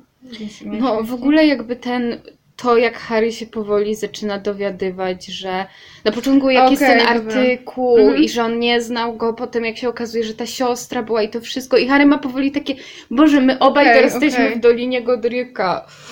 What? Ale jakby to, że naprawdę w ogóle nigdy Dumbledore nie powiedział o tej Dolinie Godryka. No, to jest tym... hardcore. Ja nie mogę, ja mam tak duży problem z Dumbledorem. A jednocześnie mam wrażenie, że to jest tak pozytywnie przedstawiona postać przez większość książek, że ciężko jest jakby tak... Że mi. On dla mnie był jakby dorastając taką jakby osobą, którą ja czułam, że on bym jakby że utożsamiając się z Harrym też czułam, jakby Dumbledore mnie prowadził i jakby teraz też mam takie, że no sama, co mam o nim myśleć w sumie. Właśnie mówię, jakby dla mnie brakuje tam takiego momentu, żeby on się srogo pomylił w którymś momencie. Że mnie naprawdę poczuła, że on robi te błędy. Dla mnie to z Syriuszem było takie... Ale chodzi mi jeszcze dalej, wiesz, jakby po tym jak już, bo tam się przyznał do tego, ale dalej jakby Brakuje no, mi, prawda, brakuje mi tego. Że jest trochę za bardzo wyidealizowane. No. Bo ostatecznie on ze wszystkim miał rację. Tak. Wszystko no. się ułożyło po jego myśli. No. E, e, chyba, chyba, że jakby w jednej rzeczy się nie ułożyło z tą różką, koniec końców. Chociaż też mam wrażenie, że, że jakby to była taka osoba, że jemu na przykład dużo nie wyszło do końca w młodości. W sensie, że te cały wątek rodzinny i to, że on autentycznie zostawił swoje młodsze rodzeństwo, żeby sami się sobą zajęli, kiedy tam się bawił z Grindelwaldem. Aj, bawił. w ogóle. I know. No nie, w ogóle... Ja... No ja wiem, że ty ogólnie nie jesteś fanką. Nie. A ja chyba się skłaniam ku, jakby, że to jest na tyle ważna postać w moim życiu, że love is love. Ale strasznie... Ale z, ale z tym nie mam problemu. E, Ale jakby też w kontekście Dumbledora to jakby strasznie, strasznie mi się podoba jego ta historia z młodości i No. jakby... Dobra, o fantastycznych zwierzętach potem, ale jakoś tak muszę powiedzieć, że mm, jakby cały ten wątek tego, że naprawdę on uważa w młodości, że po prostu ta jego rodzińska kula u nogi, że on może tyle usiągnąć i w ogóle z tym Grindelwaldem i że oni mu tak przeszkadzają i potem jak naprawdę już nikomu, nikt mu nie przeszkadzał, to dopiero pożałował wszystkiego, No. jakby uważam, że jest takie... Hmm. Nie no kurczę, to jest, to jest bardzo złożona postać, e, tak, jest, tak złożona jak Severus Snape, ale segway Wow. zrobiłam. Jej! I już zniszczyłam, tak jak powiedziałam, że zrobiłam segway. Tak. Jej or nay. U mnie mocne jej. Ale ja chcę najpierw usłyszeć, dlaczego nej. Bo zakładam, że taka jest odpowiedź. Tak. No tak, już w ogóle, no oczywiście. Ja zawsze jestem na nie. Ogólnie to Snape jest jakby taką kością niezgody między nami, że to jest... No. I dołącza do tego Syriusz mocno. No, tu tylko już jest David na odwrót. Em, szczerze powiedziawszy, to mi się nie chce tego tłumaczyć. Ja mam wrażenie, że to, to jest ten moment, kiedy naprawdę my tyle o tym rozmawiałyśmy, że ja już po prostu Znaczy, bo to jest trochę oczywista jakby ścieżka taka, dlaczego nie, no bo on jakby robił złe rzeczy, był bully i no jest problematyczną postacią. Jakby biedny Neville i biedna Teodora, którą Mhm. oblewał jakimś tam eliksirem. I biedna w ogóle Hermiona, tak. e, której tam, tam powiększyli te zęby i w ogóle on miał takie... Ja nie widzę problemu. No. Jakby Wyglądają jak sam dla. I teraz dopiekłem Jasonowi Potterowi. Aczkolwiek moja obrona Snape'a jest taka, że jakby, znaczy po pierwsze jakby umówmy się, że nigdy nie będzie można po prostu orzec, czy Dumbledore, czy Snape jest po prostu dobry, czy zły, no bo ta binarność w Nie, ogóle to nie nie, działa. Ale i tu jakby w naszym bifie nie o to chodzi, Tak. że któraś z nas tylko... No, Tylko, że jakby- jakby dla mnie jest, w sensie w ogóle ta romantyczna idea poświęcenia się dla Lily, to jest w ogóle, to jest po prostu coś, co jak to się w tych insygniach, w ogóle wyobraź sobie Justynka, że ty czytasz całe życie tego Harry'ego Pottera i dostajesz nagle rozdział, w którym w ogóle okazuje się, że Snape kochał Lily i że w ogóle jakby, mhm, kochał. Mhm. No, kochał jakąś wyidealizowaną wersję jej. Ale no, naprawdę, Czy możemy porozmawiać o tym, bo mnie wybitnie bawi, jak też jakby Snape to jest też taka postać na zasadzie, która no sam sobie spieprzył sprawę no życiową. tak, ale on bierze za to zasadzie- odpowiedzialność. Ja nie wiem, bo to głównie było, że on... No i patrz, co ten James Potter zrobił. No dobra, ale on jakby. Bo jakby są. On jest trochę taką, ma podwójną osobowość, że z jednej strony jakby wciąż przeżywa to, co zrobił mu ten nieszczęsny James Potter i że jakby. Że sam jest bully i w ogóle, że jakby on po prostu jakby duża część jego charakteru nie jest przyjazna.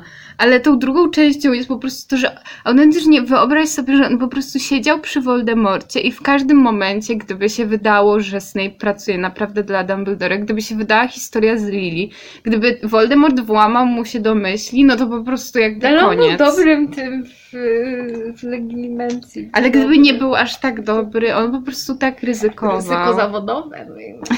No właśnie, on wybrał to ryzyko, tak jak ty mówisz, że na przykład Harry szedł za tym Dumbledorem i jakby żadna decyzja nie była jakby sprzeczna Dumbledorowi, to u Snape'a to wszystko był taki wybór. W sensie on cały, on po prostu wybierał, że jakby dobra, zrobię wszystko po prostu, żeby pomóc Lily, a co za tym idzie jej Ale synowi cho- nie chodzi Jamesowi. o to, że jakby, bo też o tym mówiłyśmy, ale że jakby dla mnie duży problem jest w jego motywacji. Mhm. to jest dla mnie duży problem. Ale pytanie, czy motywacja jakby ma znaczenie w tym No przypadku? ja wiem, właśnie dlatego... No ja mam z tym problem. Bo ja jestem przekonana, że on w ogóle wyidealizował Lili. Poczekaj, ja muszę restać mój case. No dobrze. muszę restać mój case. Bo ja chcę, żeby słuchacze widzieli, że ja jestem dużą fanką Jamesa Pottera. Ale ja w ogóle, ja, bo mi nie powiedziałaś dlaczego. Like, explain yourself. Dobra, zaraz to drugie case też. W ogóle ten odcinek zawiera dużo rzeczy, jakby dużo rzeczy mówionych po angielsku przeze mnie, bo... Ale to jest w ogóle nasz styl rozmowy ze sobą. I po pierwsze, jakby ja mam jakby to, czego nie lubię personalnie w Snape'ie, już tak mówię stricte z takiego pisarskiego punktu widzenia i tak dalej, to jakby to, że ja nie lubię tego wątku, że no ktoś tam całe życie kogoś kochał i w ogóle i tak się poświęcił i w ogóle. Ja tego strasznie nie lubię, tak po prostu tak personalnie, więc to jest jeden mój problem ze Snape'em. Drugi mój problem y, ze Snape'em jest taki, że ja nie jestem w stanie przeżyć tego, że gdyby nie to, że akurat na celowniku Voldemorta znalazła się Lily, to on by w ogóle się nawet nie zająknął. Nawet w ogóle by nie przyszłoby mu przez myśl to, żeby w ogóle się odwrócić od Voldemorta. Ale po prostu jak on mu chciał zabrać jego ulubioną rzecz, to wtedy on się zdenerwował i poszedł do Dumbledora. Ale jest... jeszcze najlepsze jest to, że w ogóle nie obchodziło go to, co się stanie z Harrym, który miał roczek wtedy. I co się stanie z Jamesem. I w ogóle nie tylko on zasadzi, to tylko uratuj tą Lilię, ta dobra z tym dzieckiem. Jakby to już, to by też, jakby nie ważne, to było też jej dziecko, ale no jakby po prostu to było dziecko. A jakby dla niego to w ogóle nie było istotne. I jakby właśnie ten problem jakby mam tutaj z tą motywacją. I jakby, no nie wiem, no nie mogę przez to przejść po prostu. Nie, no ja to rozumiem, ale po prostu dla mnie to... To jest bardzo takie jakby strasznie... Sensie, że intencja trochę jakby nie wyklucza tego, że to, co zrobił, było dobre w końcu i że jakby koń... I że ja mam wrażenie, że w ogóle jak poznajemy jakby jego rozmowy z Dumbledorem z szóstej części, jak Harry tam jest w tej opowieści księcia i tam jak Snape się jakby sam oburza, że Dumbledore hodował go jak świnie na rzeź i tak dalej. To, że jakby ja mam wrażenie, że on autentycznie nie to, że lubi Harego, ale że jakby zależy mu na Harym. I to już w pewnym momencie jest porzucone trochę jakby kwestia Lili, tylko że chodzi po prostu o to, żeby jakby... Ale nie jest porzucona kwestia Lili, bo potem on robi expecto patronum i jednak jest... Nie, nie, nie, wcale mi na nim nie zależy, bo... Hmm, expecto patronum.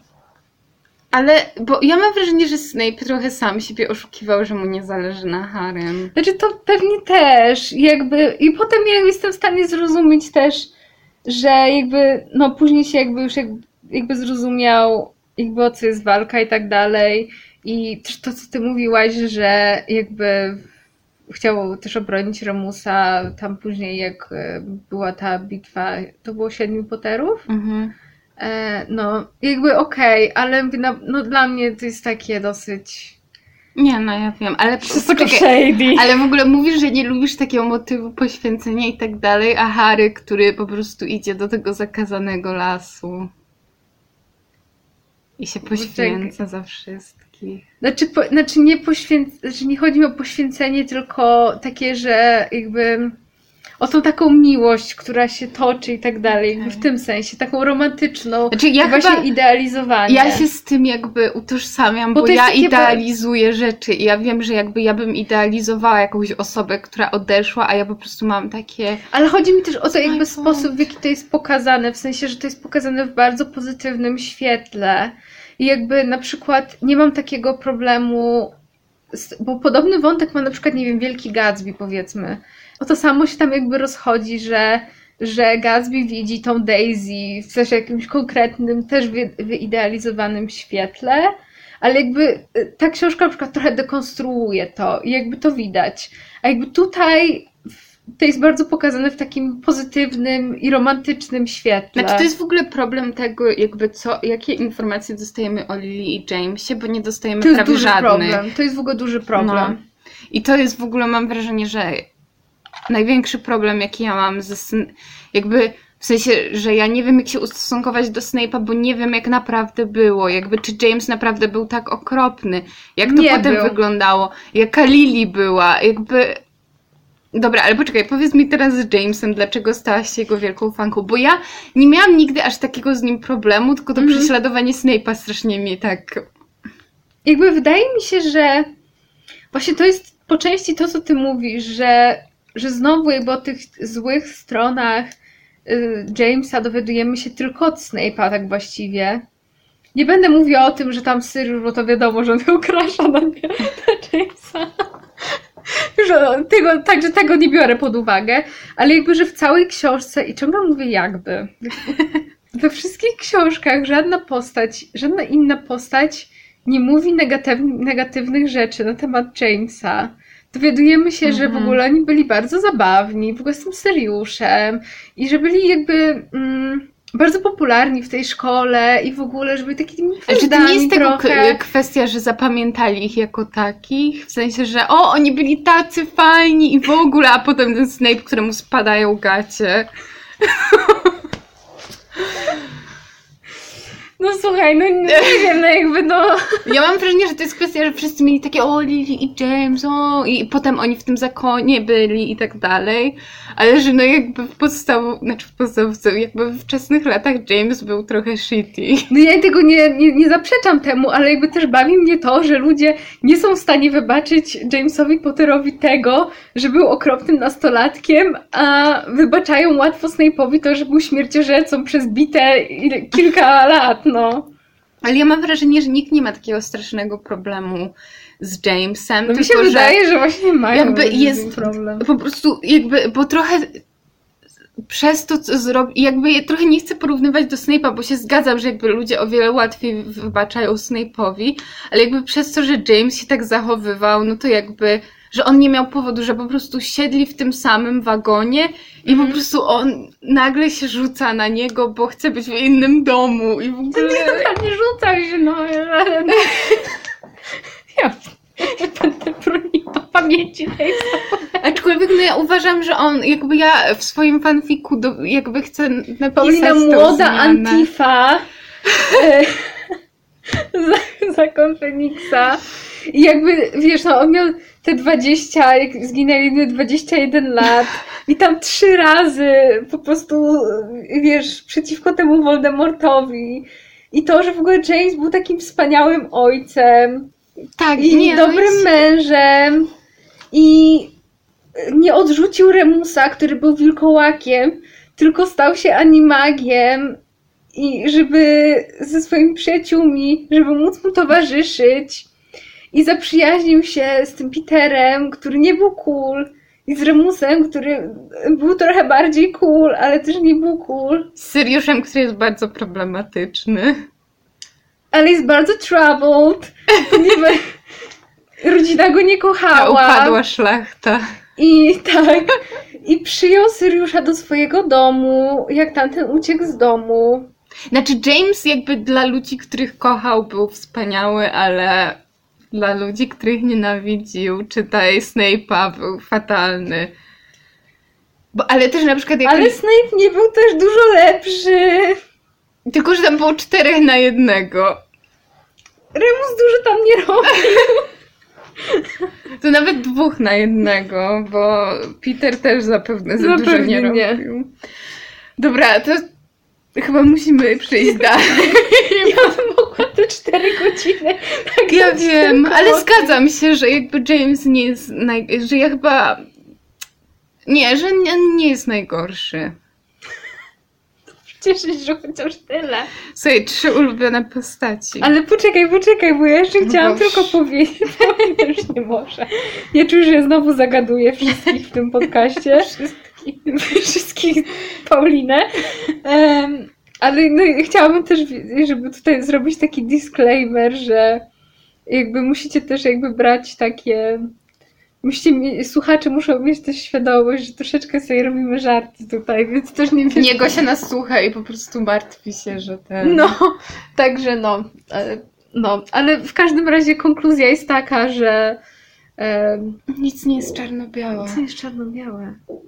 I ja na przykład bardzo lubię Snape'a w, jako postać tak w ogóle jak jest napisany Mhm. i uważam, że w ogóle będzie mówić o swoich ulubionych rozdziałach, to, to opowieść księcia Znaczy jest, właśnie jest fakt, mega. że jakby nie musisz lub jakby nie musisz popierać tego, co robi postać, ale fakt, że po prostu jest tak dobrze napisana i jest taki Mhm. savage, że... Jezu.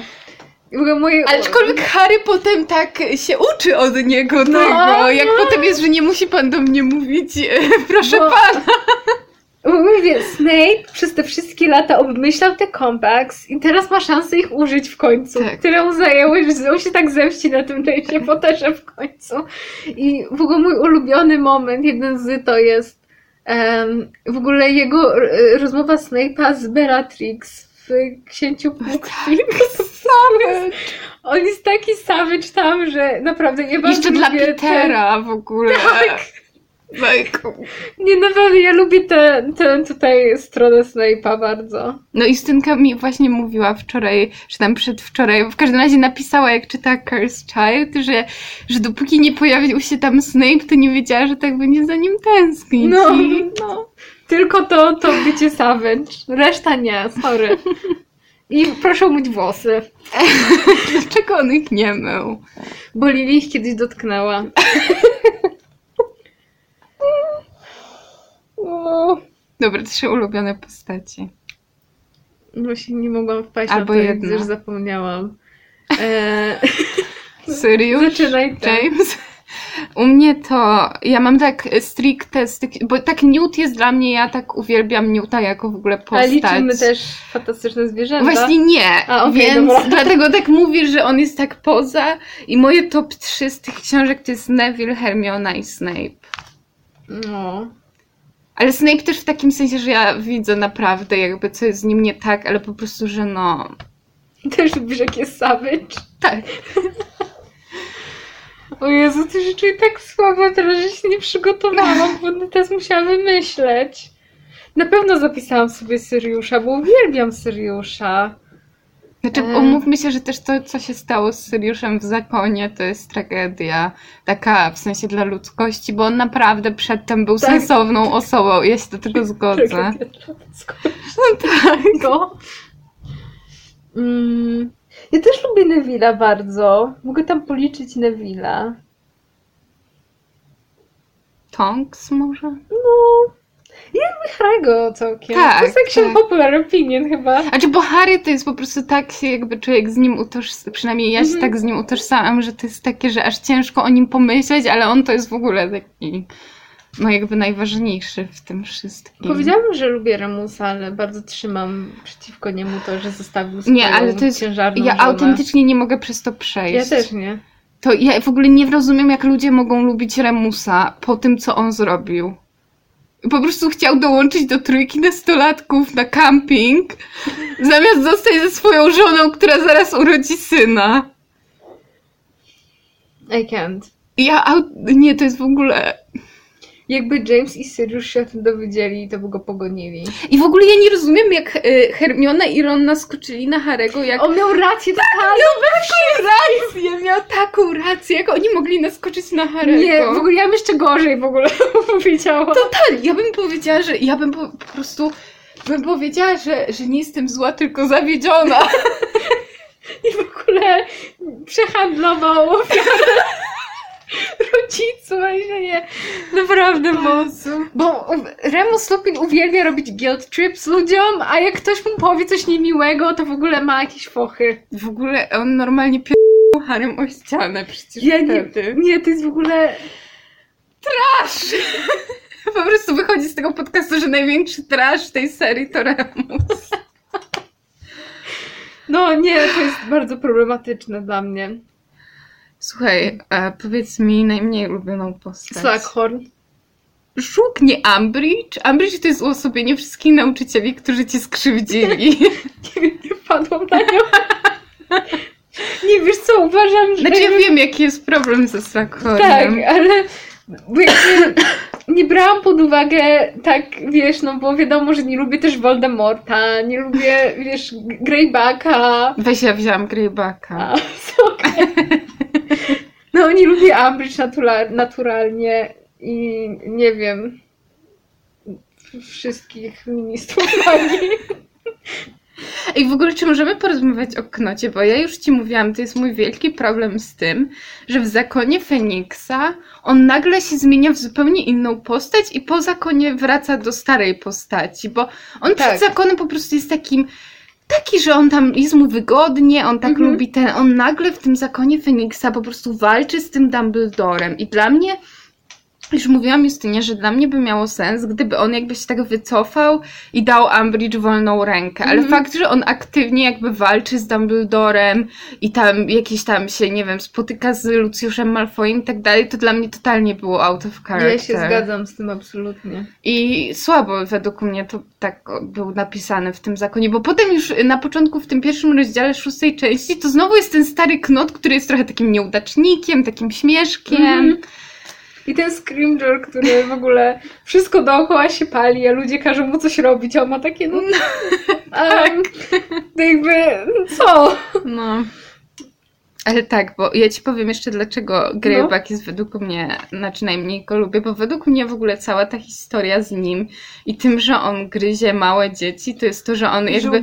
Remusa. Znaczy to jest jakby według mnie taka dość em, dosadna metafora jakby molestowania dzieci i że on po prostu jest predatorem seksualnym, bo jakby jeszcze Wow. fakt, że No. to, to wilkołactwo można odczytać jako metaforę AIDS i że on zaraża te dzieci tym AIDS, jakby dlatego dla mnie to jest w ogóle i że on potem w ogóle wyjmuje sobie kawałki mięsa Nie, z między zębów to- i zabił tą nieszczęsną Lavender. Więc według, jakby ja go tak w pewnym momencie zaczęłam odczytywać, że to tak, te ataki y, w pełni księżyca i w ogóle, i że ta krew i tak dalej, to tak bardzo. Także Greyback. I to też była dla mnie najbardziej satysfakcjonująca śmierć. Ja właśnie tak podeszłam trochę z innej strony ewidentnie do tego. I jakoś tak nie myślałam o tych takich wilanach, wilanach, tylko poszłam, podeszłam jakby do tego. No, że Slughorn mnie Mhm. drażni strasznie, bo to jest typ osoby, której ja nie znoszę i w ogóle w życiu też nie lubię Ja takich osób. rozumiem. E, Jakby to, jak on opowiada o, o tych osobach, które. I że ma ten klubik swoich ulubionych uczniów. I jak on opowiada o, jakby o, o tych swoich właśnie uczniach, że tutaj, i że zdobył tego Regulusa, a Mhm. chciał mieć jeszcze tego jednego brata, i w ogóle jak o przedmiotach do kolekcji, i jakby, i że jest taki, że jak nie musi walczyć, to żeby mu tak było wygodnie. Ale to jest tak prawdziwa postać w życiu, w sensie to jest po I prostu know. wszystko. Ci, którzy są apolityczni, to Tak. właśnie totalnie to jest I to. on myśli tylko o tym, żeby mu było wygodnie. Ale i, na i- koniec walczy. No tak, i to, to chociaż tyle. I, Znowu Redemption. I to, że jakby myśli o innych ludziach z perspektywy tego, co mogą mu dać Mhm. w przyszłości. I tak samo wybiera tych uczniów do swojego klubiku. Jakby drażni niesamowicie Slughorn. Mnie na przykład jeszcze na Ale takim poziomie nie takich wilanów, to mnie strasznie drażni Cho Chang. W sensie to, co ona robi haremu w zakonie Feniksa, jakby, że Cedric coś tam, coś tam i jakby ja rozumiem, że ona miała ciężki moment i w ogóle, ale jakby ona w ogóle, jakby ja też bym nie rozumiała, o co jej chodzi w tym momencie, jak ona po prostu Mhm. tak się obraża na Harego i w ogóle. I ona mnie Ona tak ma drażni. duże problemy ze sobą, w sensie których... Które jakby. Zawsze jak RuPaul mówi, że before anyone can love you, you have to love yourself. Tak, tak. I to E, jest Widać, że to jest problem. I w ogóle jeszcze jakby jak ona na koniec w siódmej części, jak on tam chce zobaczyć ten diadem tej Ravenclaw, to e, tak e, Cho ma takie, o mogę ci tam zabrać Mm. Harry do naszej wieży, a Ginny ma takie, o Luna weź Harry'ego. to jest po prostu... No, it's not the right time. Tak. Tak samo jak Snape, który zawsze w najmniej odpowiednich momentach musi przywołać tego Jamesa. I po prostu się poskarżyć, że to nie jest dobry moment na to teraz. Tak. Mamy jeszcze takich najgorszych wilanów, ale tak czuję, że to się tak zawiera w tym, co mówiłyśmy. Tak, ale tak, Grindelwald czy Voldemort, a może Umbridge, może Ale że tak kto jest gorszy, czy kogo bardziej lubię. Bo, Według mnie najgorszy jest Greyback. tak. A lubię jakby samą postać Umbridge w takim sensie, że jakby to jest po prostu tak prawdziwe. To jest tak prawdziwe, że po prostu są tacy ludzie i że ty po prostu siedzisz w tej ławce, musisz tej Jak osoby karaluchy. słuchać. Jest, są, jest, są tacy ludzie jak karaluchy. Że w ogóle, jak ona przyszła na pogrzeb Dumbledora, to był hit! To był hit! Jeszcze Rita Skeeter bym tam zrozumiała, ale Umbridge to w ogóle hit. Deski to jest najlepsza, prawda? Ale e, no. E, ja wybrałam tutaj, chciałam porozmawiać o Grindelwaldzie, bo ja, ja strasznie lubię jakby Grindelwalda jako postać, który, jakby jak jest napisany. Ale nie w tych filmach potem. Nie, ale nie, i w ogóle taki wzrok po prostu I'm done. no i, i strasznie podobało mi się i zawsze się wkręc, Tak. wkręcałam w te wątki właśnie nim, między nim a Dumbledorem. I to właśnie, że on potem jakby żałował. No właśnie i... to Redemption to, Arc to to jest Redemption. mój fave. Tak, on jest... I to jest taka postać, która teoretycznie jest groźniejsza niż Voldemort, w tym sensie, że potrafi tak się wśliznąć Mhm. i cię tak zmanipulować i tak przekonać cię swoimi słowami, Bo że Voldemort... nawet nie będziesz wiedzieć kiedy, a nagle Tak. tak, pomyślisz sobie, no w sumie to ma rację. Bo Voldemort jakby po prostu on zbiera ludzi, którzy myślą tak jak on, którzy chcą czystości rasy. A Grindelwald jakby może zebrać wszystkich. Po no. prostu on może zostać wybrany na premiera. Dla mnie to jest też właśnie szokujące, że e, jak oglądałam tą scenę z Fantastycznych Zwierząt 2 na tym cmentarzu, jak on tam opowiadał, e, że właśnie, że musimy jakby tam, że musimy zapanować nad Mugolami, tak ładniej to powiedział, jakby dla ich dobra i tak dalej, bo tu kolejna wojna. Jak Tak jak on mówi, te- że to jest jakby wybór między drugą wojną światową, a w ogóle dołączeniem do niego, to to jest trochę Ale takie... że musimy chronić jakby Mugoli sami, bo, że nikt tutaj nie jest gorszy, tylko że są inni. I, i że No. ludzie w komentarzach, autentycznie w komentarzach na YouTube pisali, że to w sumie to on ma rację. I ja mam takie wow, No... wow. Ale to jest znowu ten problem, że Thanos was right. Jakby... No. Mam straszny problem z internetem w tych kwestiach. Ale tam dobrze widać jakby, że... No. Także Także tak. Grindelwald uważam, że jest, jest znacznie ciekawszą postacią na pewno. I będę, będę obserwowała to, co się dzieje, bo Bo I się też dzieje on- źle. Wbrew pozorom, znaczy on jest bardzo dobrze napisany w tych filmach. Jakby nie, tylko, że jest słabo zagrany, ale tam. Ale tam właśnie dla mnie, bo on już jakby tam jest tak poleciany po hardkorze, że on zabija tą jaszczurkę. Ale ty, i tam to jest to dziecko. Tam tak. dziecko zabijają. I w ogóle dla mnie to nie ma sensu, bo on był, jakby ja autentycznie myślę, że on wierzył, że robi dobrze. Bo on jest bohaterem w swojej własnej głowie. Tak, totalnie. I, ale dla mnie w tym filmie to, to już on tak za, do tego Voldemorta się tak skłania, więc ja tak z tymi filmami mam problem, że faktycznie ten jego monolog i tak dalej, Mhm. to jest dobrze napisane, ale tak dalej to tak średnio. Dobra. Już trochę o Knocie porozmawiałyśmy, aczkolwiek Ministerstwo Magii to jest najbardziej realistyczna część tej serii. No, prostu rząd, który w ogóle wow. Arthur Wesley, który po prostu jest specem od Mugolii, a w ogóle nic nie wie o Mugolach. To jest metafora, jakby w nim się zawiera Tak. wszystko, jakby to jest problematyczne. Nie, w ogóle, no wow. Albo ten Ludo, e, literal bagman bagman. Hazardzista. Aczkolwiek ja go bardzo lubię. W sensie, że też są takie. W ogóle, chociaż ciekawy jest ten wątek, jak Rita mówi, że on. Bo on tak z tymi śmierciożercami też był tak wplątany, nie? A! Że on był na tych e, takich trials w tej myśli odsiewni, więc. Ja nie wiem, co z tym luda, aczkolwiek ja go lubię, jak on w tym swoim starym po prostu kostiumie. O mój Boże. Także jestem wielką fanką, ale Ministerstwo Magii to jest... Największy wielen w ogóle tej Tak. historii. Ale tak, najbardziej realistyczny, zdecydowanie. Nie w swojej nieudolności. Mm, a co myślisz o Ricie Skeeter? She spoke truth to power. No, Potrzeba kogoś, żeby po prostu trzymał ich tam accounty, bo i... ale też rzeczy, które ona robi, w sensie na przykład tam mówi, że właśnie Hagrid jest olbrzymem, w połowie i tak dalej, albo... A Snape powiedział wszystkim, że Remus jest wilkołakiem. Ale nie zrobił tego na łamach gazety. I tak wszyscy wiedzieli. A poza tym, na przykład jak pisze, w sensie jak totalnie, jak przeprowadza wywiad z Harrym, a pisze w ogóle zupełną nieprawdę, to jest jakby a little too much.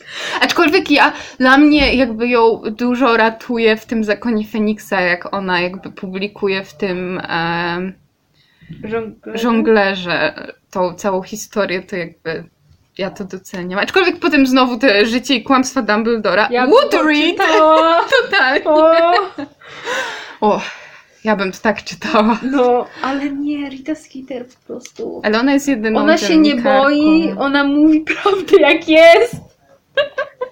I powiedziała, znaczy napisała, że nie było tego pojedynku pomiędzy Dumbledorem i Grindelwaldem i ja uważam, że go nie ja było. się skłaniam ku temu. Że, znaczy on na pewno się pojawi w filmach, ale jego nie było. No. Bo też czy fantastyczne zwierzęta to jest kanon, bo jakby się datowo nie zgadza, więc jakby. Nie. Także. Nie, no Rita Skeeter ogólnie jest fatalna, ale ja ją lubię. Tak, ale bo ona też po prostu ma ten swój styl. W Tak. ogóle. No, także ja też ją I ta lubię. Hermiona, która ją trzyma w swoim... W ogóle ona i Hermiona to jest. Nie tym słoiczkiem ta. Ja czekam, tak teraz muszę sobie znaleźć jakieś fanfiki Rity i Hermiony, po prostu ten pairing. Um, No to Hermiona też była savage. One, ja, one by się dogadały. tak, bo gdyby. Ona z tą... Tylko, że Hermiona Marietą- miała trochę silny kręgo, silniejszy kręgosłup moralny. No tak, ale to w niektórych kwestiach. No. Stitches get stitches. A ten, a tutaj moje e, bardzo wybitne pytanie. Trelawney, Hagrid, Sirius, za dużo alko? O Jezu, nie mam tego pytania. No weź, no wstawiałam tutaj. Nie mam tego. Pokaż. Gdzie ty to dopisałaś? Nie mam tego. No w każdym razie. Dobra. Bo dla mnie ten wątek alkoholizmu się tam pojawia i on zniszczył Syriusza. Alkohol zniszczył Syriusza. Jego zniszczyło wszystko, ja mam wrażenie. No. Bo ja nie, ja nie powiedziałam, dlaczego lubię Syriusza. No lubię go. Jest cool. Nie, no, on był dobrym y, father figure dla I był Harego. dobrym dogfather. Ale tak, w, w, bo to jest dobre, w sensie na przykład jak tam parę jest momentów, jak jest tak lekko zapodane, że Hagrid tak lubi sobie wypić Oj, i w weź. ogóle, i ta Trilonik, się która tą kuchenną sherry śmierci po prostu. I, ten, i, i w tym, e, w, Jezu, Room of Requirement. No Jezu, tak, w ogóle. I Winky. O jest, faktycznie zapomniałam. No. Wszyscy piją. Jak tam dzieci piją piwo grają. A potem w tej, w siódmej części piją ten um, whisky. Także poważna sprawa. Leje się strumieniami alkohol. Ale to jest bardzo smutne. W ogóle wszystko to, co się dzieje z Syriuszem w piątej części jest bardzo smutne.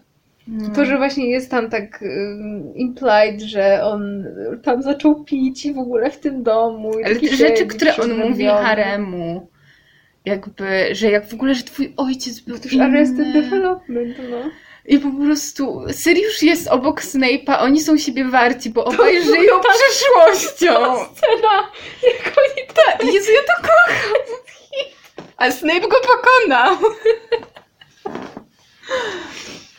Bo Syriusz no nie był w najlepszym wtedy po prostu headspace, no. A y, Snape cały czas, słuchaj, musiał służyć Voldemortowi, był pod przykrywką poczwórnym agentem, a jednak dawał sobie radę chłopak. A Sirius serio musi siedzieć w domu, ojej, biedaczek. Mm.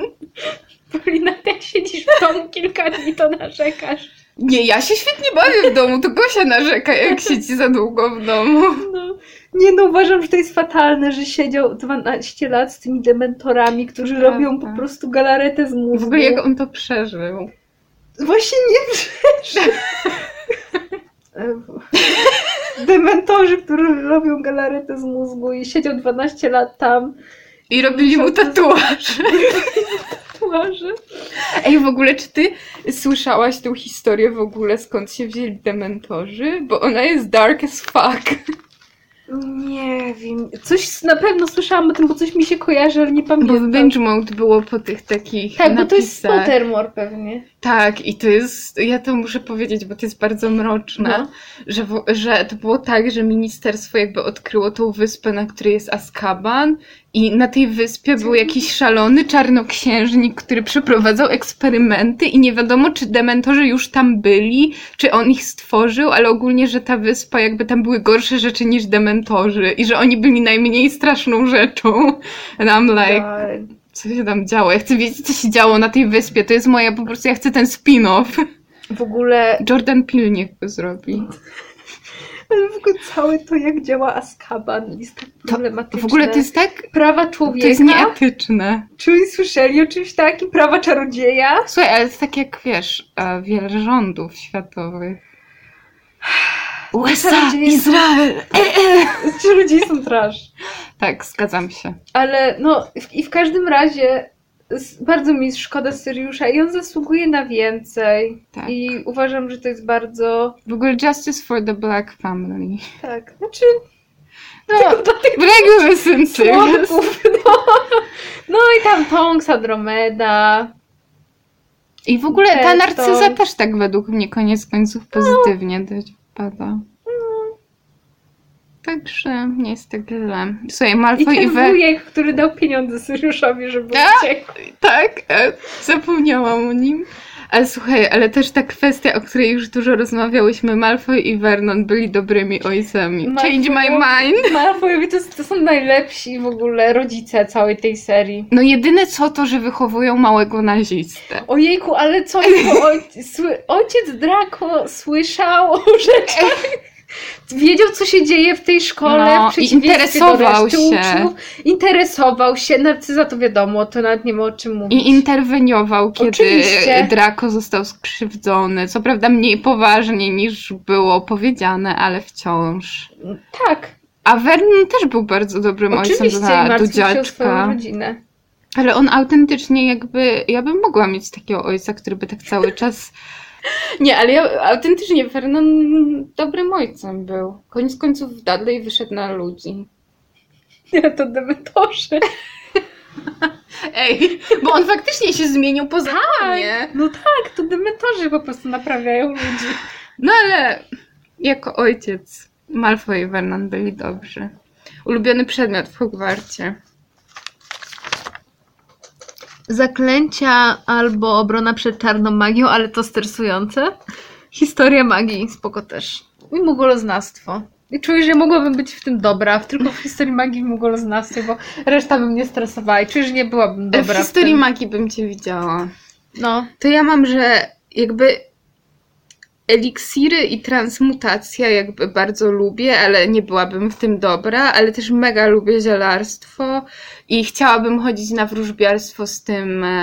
Firenze? tak, bo mam wrażenie, że tam był.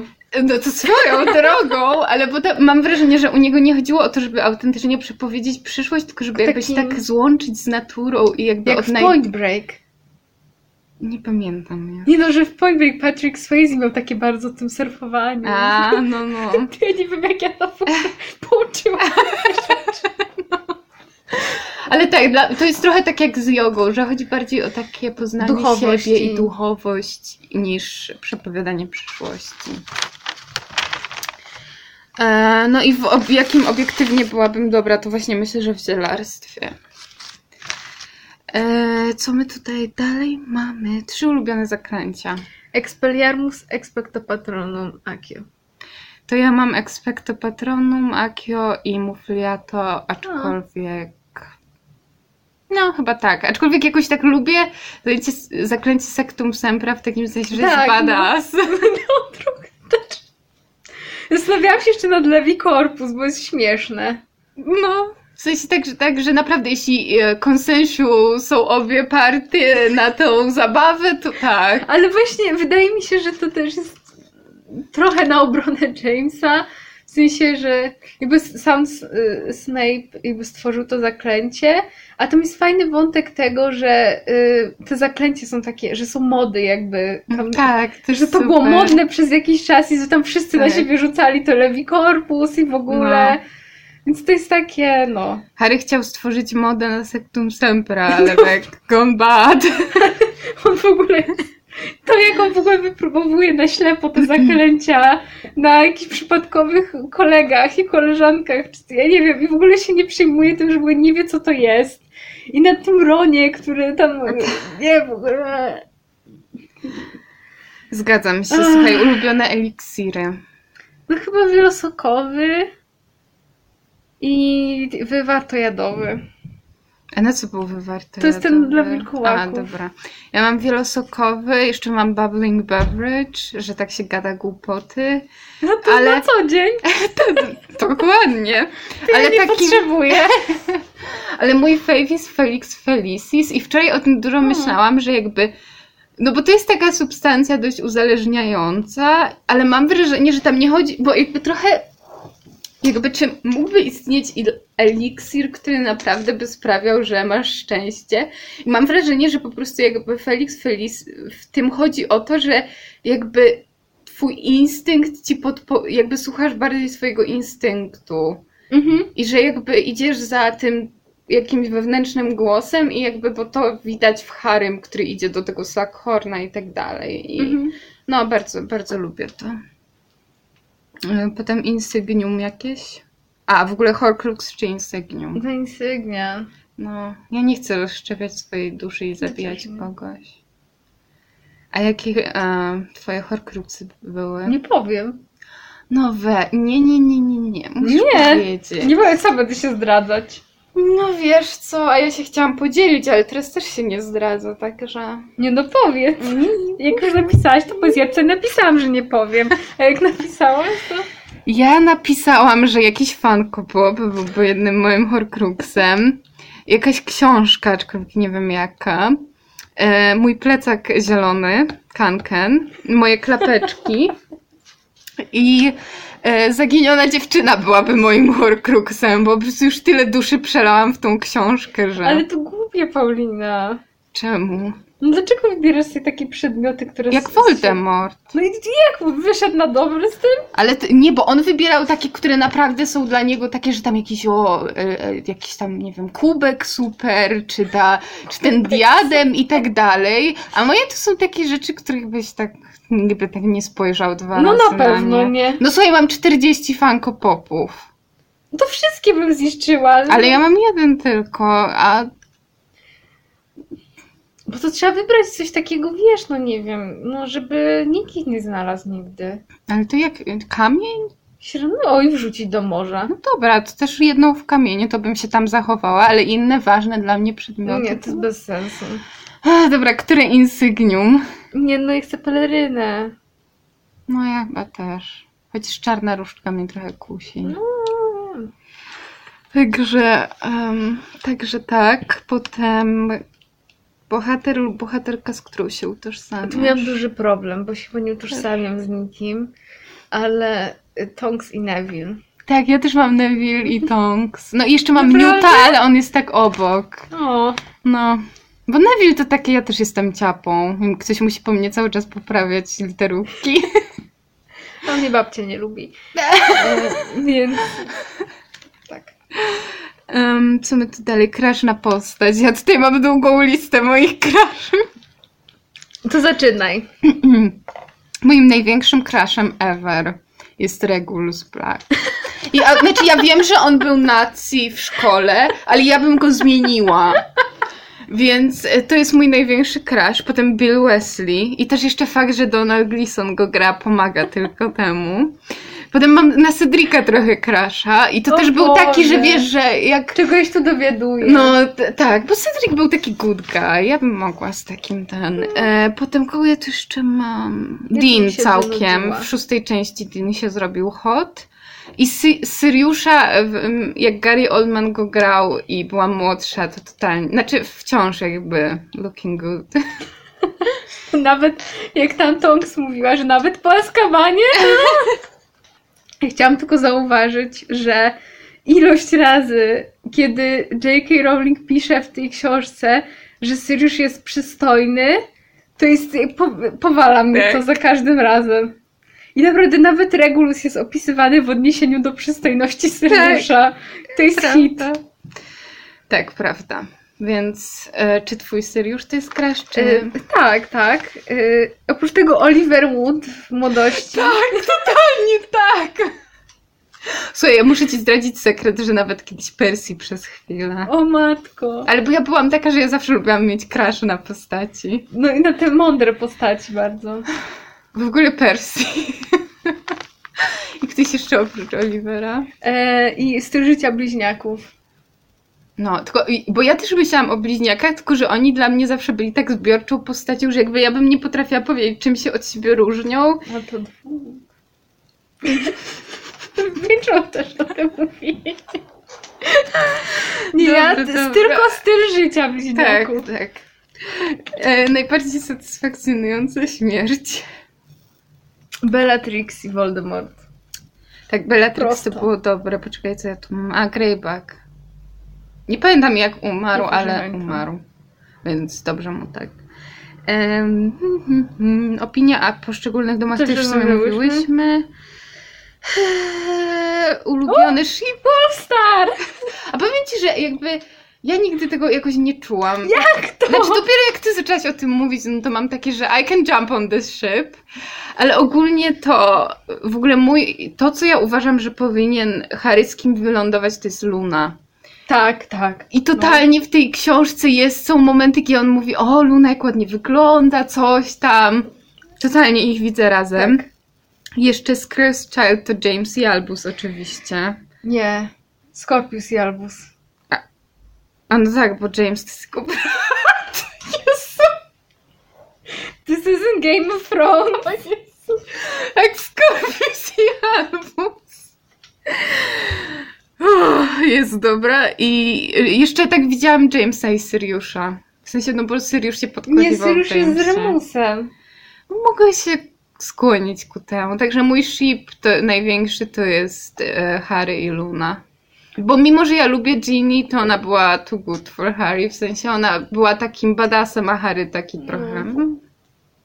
No, e, ale totalnie, ja totalnie jestem za Remusem i Syriuszem. Uważam, że tam jest a lot w tej książce, na które na to wskazuje.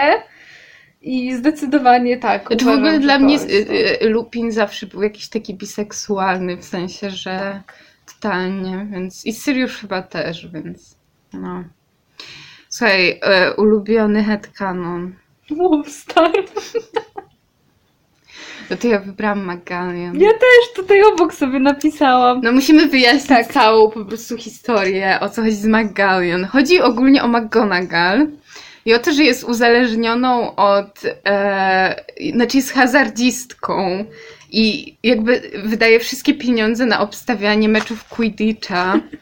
I że ogólnie jej wielkie zainteresowanie Harrym wynika po prostu z tego, że on wygrywa jej mecze. I też, że cała jej jakby em, kłótnia, znaczy to, że się z Triloni nie lubią, to dlatego, że Triloni powiedziała jej, żeby obstawiła jakąś tam drużynę. I Magalion to zrobiła i przegrała wszystkie pieniądze i od tamtej pory po prostu. I jeszcze ja się trzymam tego, że ona e, po powiedziała Fredowi i George'owi na co mają e, obstawiać w tym w Mistrzostwach Świata w Quidditchu. I to się narodziło z Binge Mode, także Tak. musicie słuchać Binge Mode. I ja naprawdę nie myślę już o McGonagall jako McGonagall, tylko zawsze jest Magalion. No. I to jest jeszcze mój headcanon, to też jeszcze jest to, że ten pojedynek Dumbledore i Grindelwalda się. Tak, zgadzam się, zgadzam się. Em, ulubiony profesor. I tu możemy ten ranking też zrobić od razu. No ja chyba Ja wybrałam... Mm, tak jak pomyślałam sobie o ulubionym, to chyba lubię bardzo McGonagall. Tak. Naprawdę. I lubię Lupina jako profesora. By tak poświęcał jakby czas Neville'owi, który był taki niedoceniany. Tak, I w ja, ogóle ten Snape, który był fatalny dla Neville'a. I w ogóle czy możemy porozmawiać o tym, jak Snape zadał to wypracowanie o wilkołakach? Żeby wszyscy się domyślili. znaczy ja chyba najbardziej lubię Sprout i też jakoś strasznie Mm. lubię zielarstwo, ale według mnie najlepszym jest Lupin, autentycznie, że on najwięcej nauczył te dzieci. Chociaż nie wiem, jakie są jego kwalifikacje. Tam nikt nie ma kwalifikacji. No, wiem. Tak, potem Znajomość właśnie... z dyrektorem. Dokładnie. Potem jakby w rankingu mam tak Lupin, Sprout, Grably Plank, Tak, Firenze. Magallion, mm, Fleetwick i potem mam Hagrida, ale dlatego, że jakby Hagrid nie umiał uczyć, ale był, znaczy jakby, że on po prostu podejmował złe decyzje, No. ale jakby, jak tam było, że potem jak po tej Grably Plank omawiał tego jednorożca i tak dalej, to dobrze uczył. Więc dla mnie Hagrid jest wysoko. Potem mam Snape, Slughorn, Beans, Quirrell, Bardai, Hooch, Lockhart, Trelawney i Umbridge. No, Snape za wysoko. No, nie no. Kurczę, ja nie wiem co z tym rankingiem, bo ja nie... Więc ja nie wiem, no ja bym powiedziała, że ten Lupin i McGonagall w sumie najwyżej. Gremlin Plank jest niedoceniana. Głównie Fleetwick jest spoko, Beans wszystkich usypia, ale też dobrze uczy tam, coś im przekazał, przekazał chociaż. A później ta końcówka, no to no Umbridge najgorsza. A wcześniej, no to nie wiem, no Bartaj mówiłyśmy, że no wbrew pozorom nie jest jakby nieetyczny, ale dobry. jakby nauczył, nie? E, jak to Trelawney, Lockhart? No nie wiem, nie mam takich chyba bardzo, że tak koniecznie musiałabym kogoś ustawić, bo nie mam chyba aż takich opinii sformułowanych, żeby ranking cały stworzyć. No, także... No nic, ja myślę, że no, minęły dwie godziny, więc możemy zrobić tutaj przerwę. Więc y, oficjalnie zamykamy pierwszą część. Także y, no nie wiem, kiedy później opublikujemy drugą część. Ale na razie, na razie dziękujemy. Posłuchajcie, potem drugiej części będziemy kontynuować opowieść o Tak, książkach. jeszcze mamy sporo do Tak, powiedzenia. o, koń, dokończymy opowieść o książkach, będziemy mówić o filmach, o przeklętym dziecku nad Canon, e, więc koniecznie, koniecznie, e, koniecznie, co? Więc koniecznie, Koniecznie nas słuchajcie. tak. Także żegnamy się. Papa. Mówiła do Was Justyna Paulina. oraz Gosia. Pa, pa.